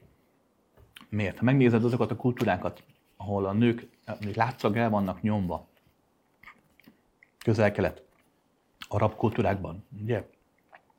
Csadorban járnak, és stb kívül látva úgy látszik, hogy nők el vannak nyomva, nem tanulhat meg, nem vezethet meg, nem mehet tévében bemondónak. De otthon a nők irányítanak ugyanúgy, persze. És lehet, hogy látszólag ott sem, mert igenis, ha rossz fát az a tűzre, akkor felpofozza a férje. De attól még a nő nyert. Megtanulták, és kezelni, és ugyanúgy a férfiakat irányítják, ez nem is kérdés. Vagy ugye a nyugati világban te is írod, hogy sokkal többet küzdenek azért, hogy sikeres legyenek. Tehát megtanulták. Hiába nyomják el, megtanulta. Igen, többet küzd, de többet tud küzdeni, mondjuk. És ott van, és sikeres lett, és nem. Tehát a nők az elnyomást kivédik. Ezért ma a nőket úgy akarják tönkretenni, hogy megszüntetnek minden elnyomást, hogy azt mondják, hogy tegyél meg bármit. Abban a pillanatban, hogy bármit megtehetsz, tönkremész. Abban a pillanatban, hogy azt, azt súlykolják beléd, hogy a legkisebb gondolati, érzelmi hullámzásodat kielégítheted, abban a pillanatban tönkremegy az életed mert azt fogod hinni, hogy ez a pillanatnyi vágyat, ez olyan valódi, hogy akkor ezt most meg kell élnem. És mert rájössz, hogy csak egy illúzió marhaság volt, eltelt tíz év. Oké, okay. tehát ma már inkább nőket így teszik tönkre. Kettő, írtad, hogy a sikerért személyes áldozatot követel. A siker mindig azt követel. Férfitod, nőt legyaránt. Valóban arról van szó a nyugati világban, hogy bizonyos területeken az életben férfiak alkotnak egy véddatszövetséget. De ez teljesen normális. Ha megnézed, mikor nők, csak nők beszélgetnek úgy, hogy nincs ott férfi, máshogy beszélgettek, mint hogyha férfiak is vannak, és fordítva. Ha a fiúk leülnek fiúskodni, máshogy dumálnak, ha nők is ott vannak. Ez igaz a munkában is. Máshogy dolgozik, máshogy működik egy rendszer, csak nőkkel, csak férfiakkal. Oké? Okay? Um, tehát innentől fogva valóban arról van szó, hogy hogy igenis bizonyos területeken a férfiak hogyan dominánsabbak. Um, de ma már annyira ez sem igaz. A következőt vettem észre, amit, amit a feministák is harsognak, abban alapban igazságuk lenne. Csak nem veszik észre, pontosabban biztos egy-egy vezető észreveszi, és azért kihasználja a szerencsétlen, öntudatlan feministákat, hogy menjenek és harcoljanak és küzdjenek és tegyenek tönkre mindenkit, akit szerintük ellenség. Mert nem viszik észre, hogy a rendszert, amit meg akar változtatni, az nem létezik. A fejekben van a rendszer, ami létrehozza a külső rendszer. De a külső rendszer az nem megfogható. Tehát az, hogy a férfiak vagy a világ hogyan álljon a nőkhöz, azt nem lehet megváltoztatni azzal, hogy törvényeket hozok. Hogy igenis a parlamentben legyen 50%-ban a nők aránya úgy, mint a férfiak. Mi változik? Semmi. A férfiak pont úgy átnéznek a nőkön, pont úgy kijátszák, és pont úgy megoldják azt, majd meglátod. Mint hogy ti is megoldjátok nők az elmúlt évezredekben. Ti is, hogy tudtok irányítani az elnyomás ellenére. A férfiak is megoldják majd, hogy papíron igen, ott lesz, igen, női egyenjogúság papíron, valójában meg nem. Mert nem az számít, hogy a külső rendszer milyen, az számít, hogy belül mi van az emberben. Rendben? És amúgy nagyon jól érzed, hogy nem csatlakozol az ilyen nagy femináci mozgalmakhoz. Azt megmondom miért. Mert kudarca vannak ítélve, saját magukat és a világot pusztítják el. És most nem csak a feminizmus, minden más, ami izmusra végződik, nézd meg a forradalmakat, minden, miről van szó. Van egy népcsoport, akit elnyomnak, és ez igaz. Egy kisebbség, egy nemzet, egy nem, egy egész női nemet elnyomnak. Igazok van, el vannak nyomva. Hogy ott vannak a szegények, a nagyon szegények, azt látják, hogy ők nekik nincs annyi joguk, mint a gazdagoknak, a gazdagok megúszták, a nemesek, az urak megúszták a bűnöket, meg őket meg elítélik egy kenyér lopásáért, ő meg ellopja a félvilágot, és semmi. Még tapsolnak is neki, milyen ügyes üzletember, vagy politikus, vagy lobbista. A növekszik ez a kisebbség. Ugye ez mindig így van a történet, mindig az történik, hogy kitermeli önmagát a nagyobb kisebbség. Hiába nyomnak el egy kisebbséget, idő után már előbb egyedül, aztán többség lesz. Miért? Mert az elnyomók mindig jobban ö, élik az önmaguk egoista elnyomását, ezáltal kevesebb a gyerek. Az elnyomottak, azok keserűségben hazamennek, és nem tudnak másban feloldódni, csak a másikban, család életükben. Hazamegy, igen, kibánkodja magát, hogy megint alig van csak mit enni, de megszokja, hozzászokik, aztán összebújik az asszonynal, vagy a férjével. Vagy a kisebbségek is összeállnak és több kisebbségből alkotnak egy nagyobb frontot. A lényeg, lényeg, hogy mindig a kisebbség elkezd növekedni. Mi történik? Elkezdnek harcolni az elnyomás ellen. Hát teljesen egyértelmű. Igazuk van. De hát hogy harcolnak az elnyomás ellen? Erőszakkal. Nem tud máshogy. Tétlezzük föl, nincs más lehetőség, oké. Okay. És győznek, mindig győznek, mindig lerombolják az adott rendszert. És aztán mi történik? Hát az elnyomás ellen elnyomással harcol. Tehát az a nő, aki elnyomtak egész életében, mit csinál? Elkezd üvöltözni, és nem azt üvöltözi már, hogy nőknek egyenjogúságot, hanem azt is üvöltözi, hogy akkor a férfiaknak kevesebbet. Hát elnyomóvá válnak. Előbb elnyomják önmagukat, aztán a férfiakat, aztán megfelelőzek a nagy femináci csoportok, azokat nőket is elnyomják, akik, akik nem annyira erőszakosak, mint ők. Már te csak a férfiak béredze, vagy tapnyaló, vagy menjél, szüljél gyereket, ha nem vagy lilára festett hallja, a 150 kilós, akkor nem is lehet igazi feminista. Nem értem miért. Miért ne harcolhatna egy nő a nőiességért úgy, mint mondjuk te, hogy okosan, intelligensen és normális. Miért ne lehetne így is harcolni? Hát hogy ne lehetne? Csak arra kell figyelni, hogy elnyomás ellen ne elnyomással vett fel a harcot. Már pedig mindig mindenki ezt csinálja. Megnézed, minden fordulom erről szól. Ott van az elnyomott tömeg, van pár vezető, aki rájön arra, hogy mit kell tenni zászlót ki, szabadság, egyős, a testvériség megindulnak, harc, lerombolják, királyokat lefejezik, majd a vezetők, a szegény elnyomott vezetők beköltöznek a palotákba, és ők lesznek a következő elnyomó. Ez így van a feminista női vonalnál is. Nem lehet máshogy. Rendben? Hogy lesz ezen téren változás? Nagyon egyszerű. Ha mindenki elkezd változni, ez nem lesz könnyű és talán nem is lesz olyan a következő néhány ezer évben, hogy az emberiség egységesen változna, ha csak el nem puszla nagyja, és nem lesz egy, nem lesz egy közös cél az életben maradás. Nem lesz olyan, hogy minden kultúrában elkezdnek ezek a dolgok változni. Mert mondom, belül kell változni, nem pedig kívülről. Amit most a nyugat művel, hogy rá akarnak húzni erőszakkal, törvénybe akarnak iktatni, olyan elveket, amelyek az emberek számára nem elfogadhatóak, de törvényesíteni akarják, ez, ez, ez, ezzel csak garantálják maguknak a következő pusztulást. Rendben? Adni kell időt az emberisnek, hogy ez változzon. És neked nőként a következőt javaslom. Igenis, éld meg azt, hogy, hogy, hogy, hogy te is tudsz a jászmában játszani. Hát persze, lehet, hogy igen, más szabályokkal, lehet neked más eszközöket kell bevetned ahhoz, hogy a férfiak világában elér a célodat, de el fogod érni. Ha el akarod, el fogod.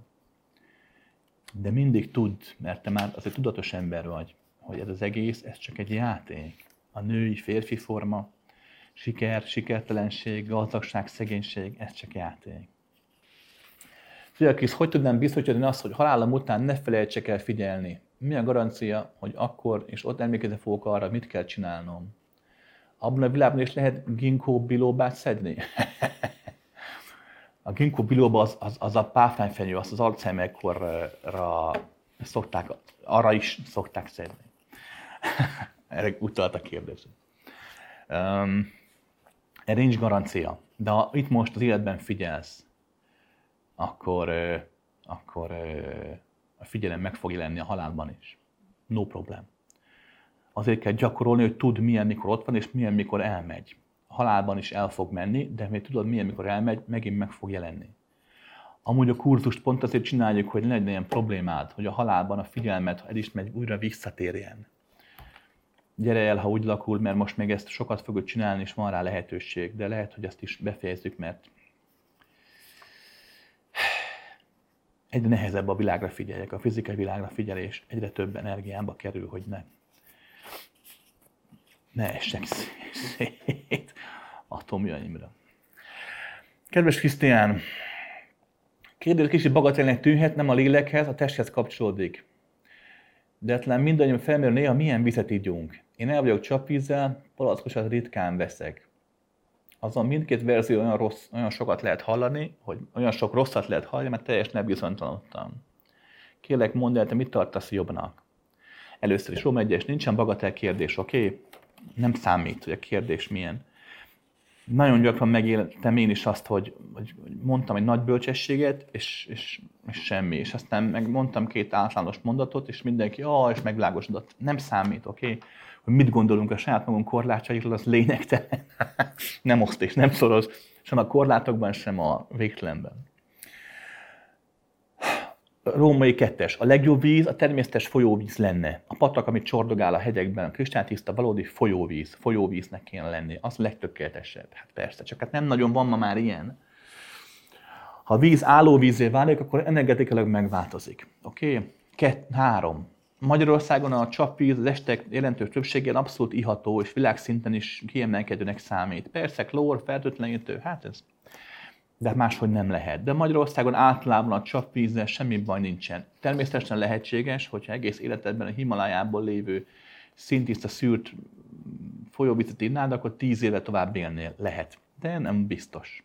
Láttam már folyóvizet ívó himalái szentembert korán meghalni. Oké? Okay? Nem ezen múlik. Um, három, hát a palackolt víz. Én ezt ritkán iszom. Én megvan neked őszintén, vagy csapvizet iszom, vagy pedig nekem van egy ilyen szűrő ízén beépítve, még a Tomi üdve foglalkozott vele, és akkor ő csinálta, nem te a másik. és, és az ilyen, tudod, átszűr, kiszűr, beszűr, stb. Abból szoktam még inni, de én megiszom, olyanom van, és ott van előttem, azt is megiszom, palackot, vizet is iszom,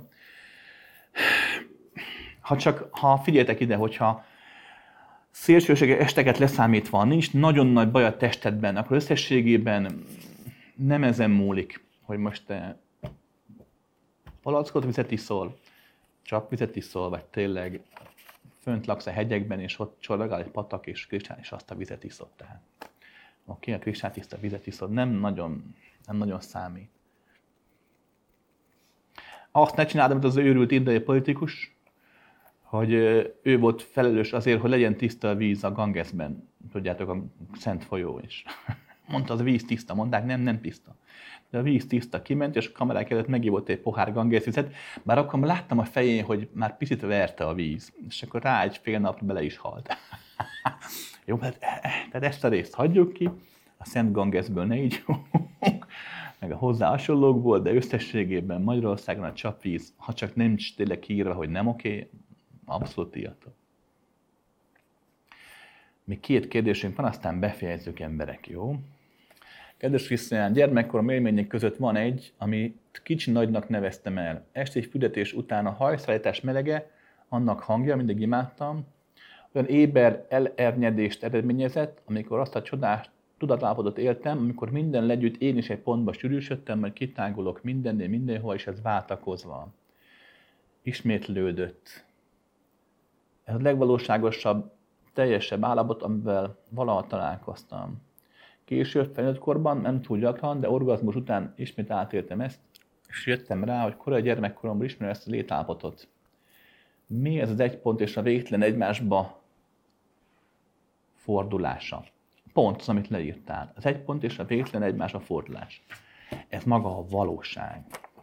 A végtelen valóság, megbeszéltük, végtelenként nem létezik. Tehát formát kell öltenie. De a végtelen valóság csak úgy tud formát ölteni, hogy végtelen formát kell öltenie. Azt meg hogy lehet? Hát nem lehet sehogy.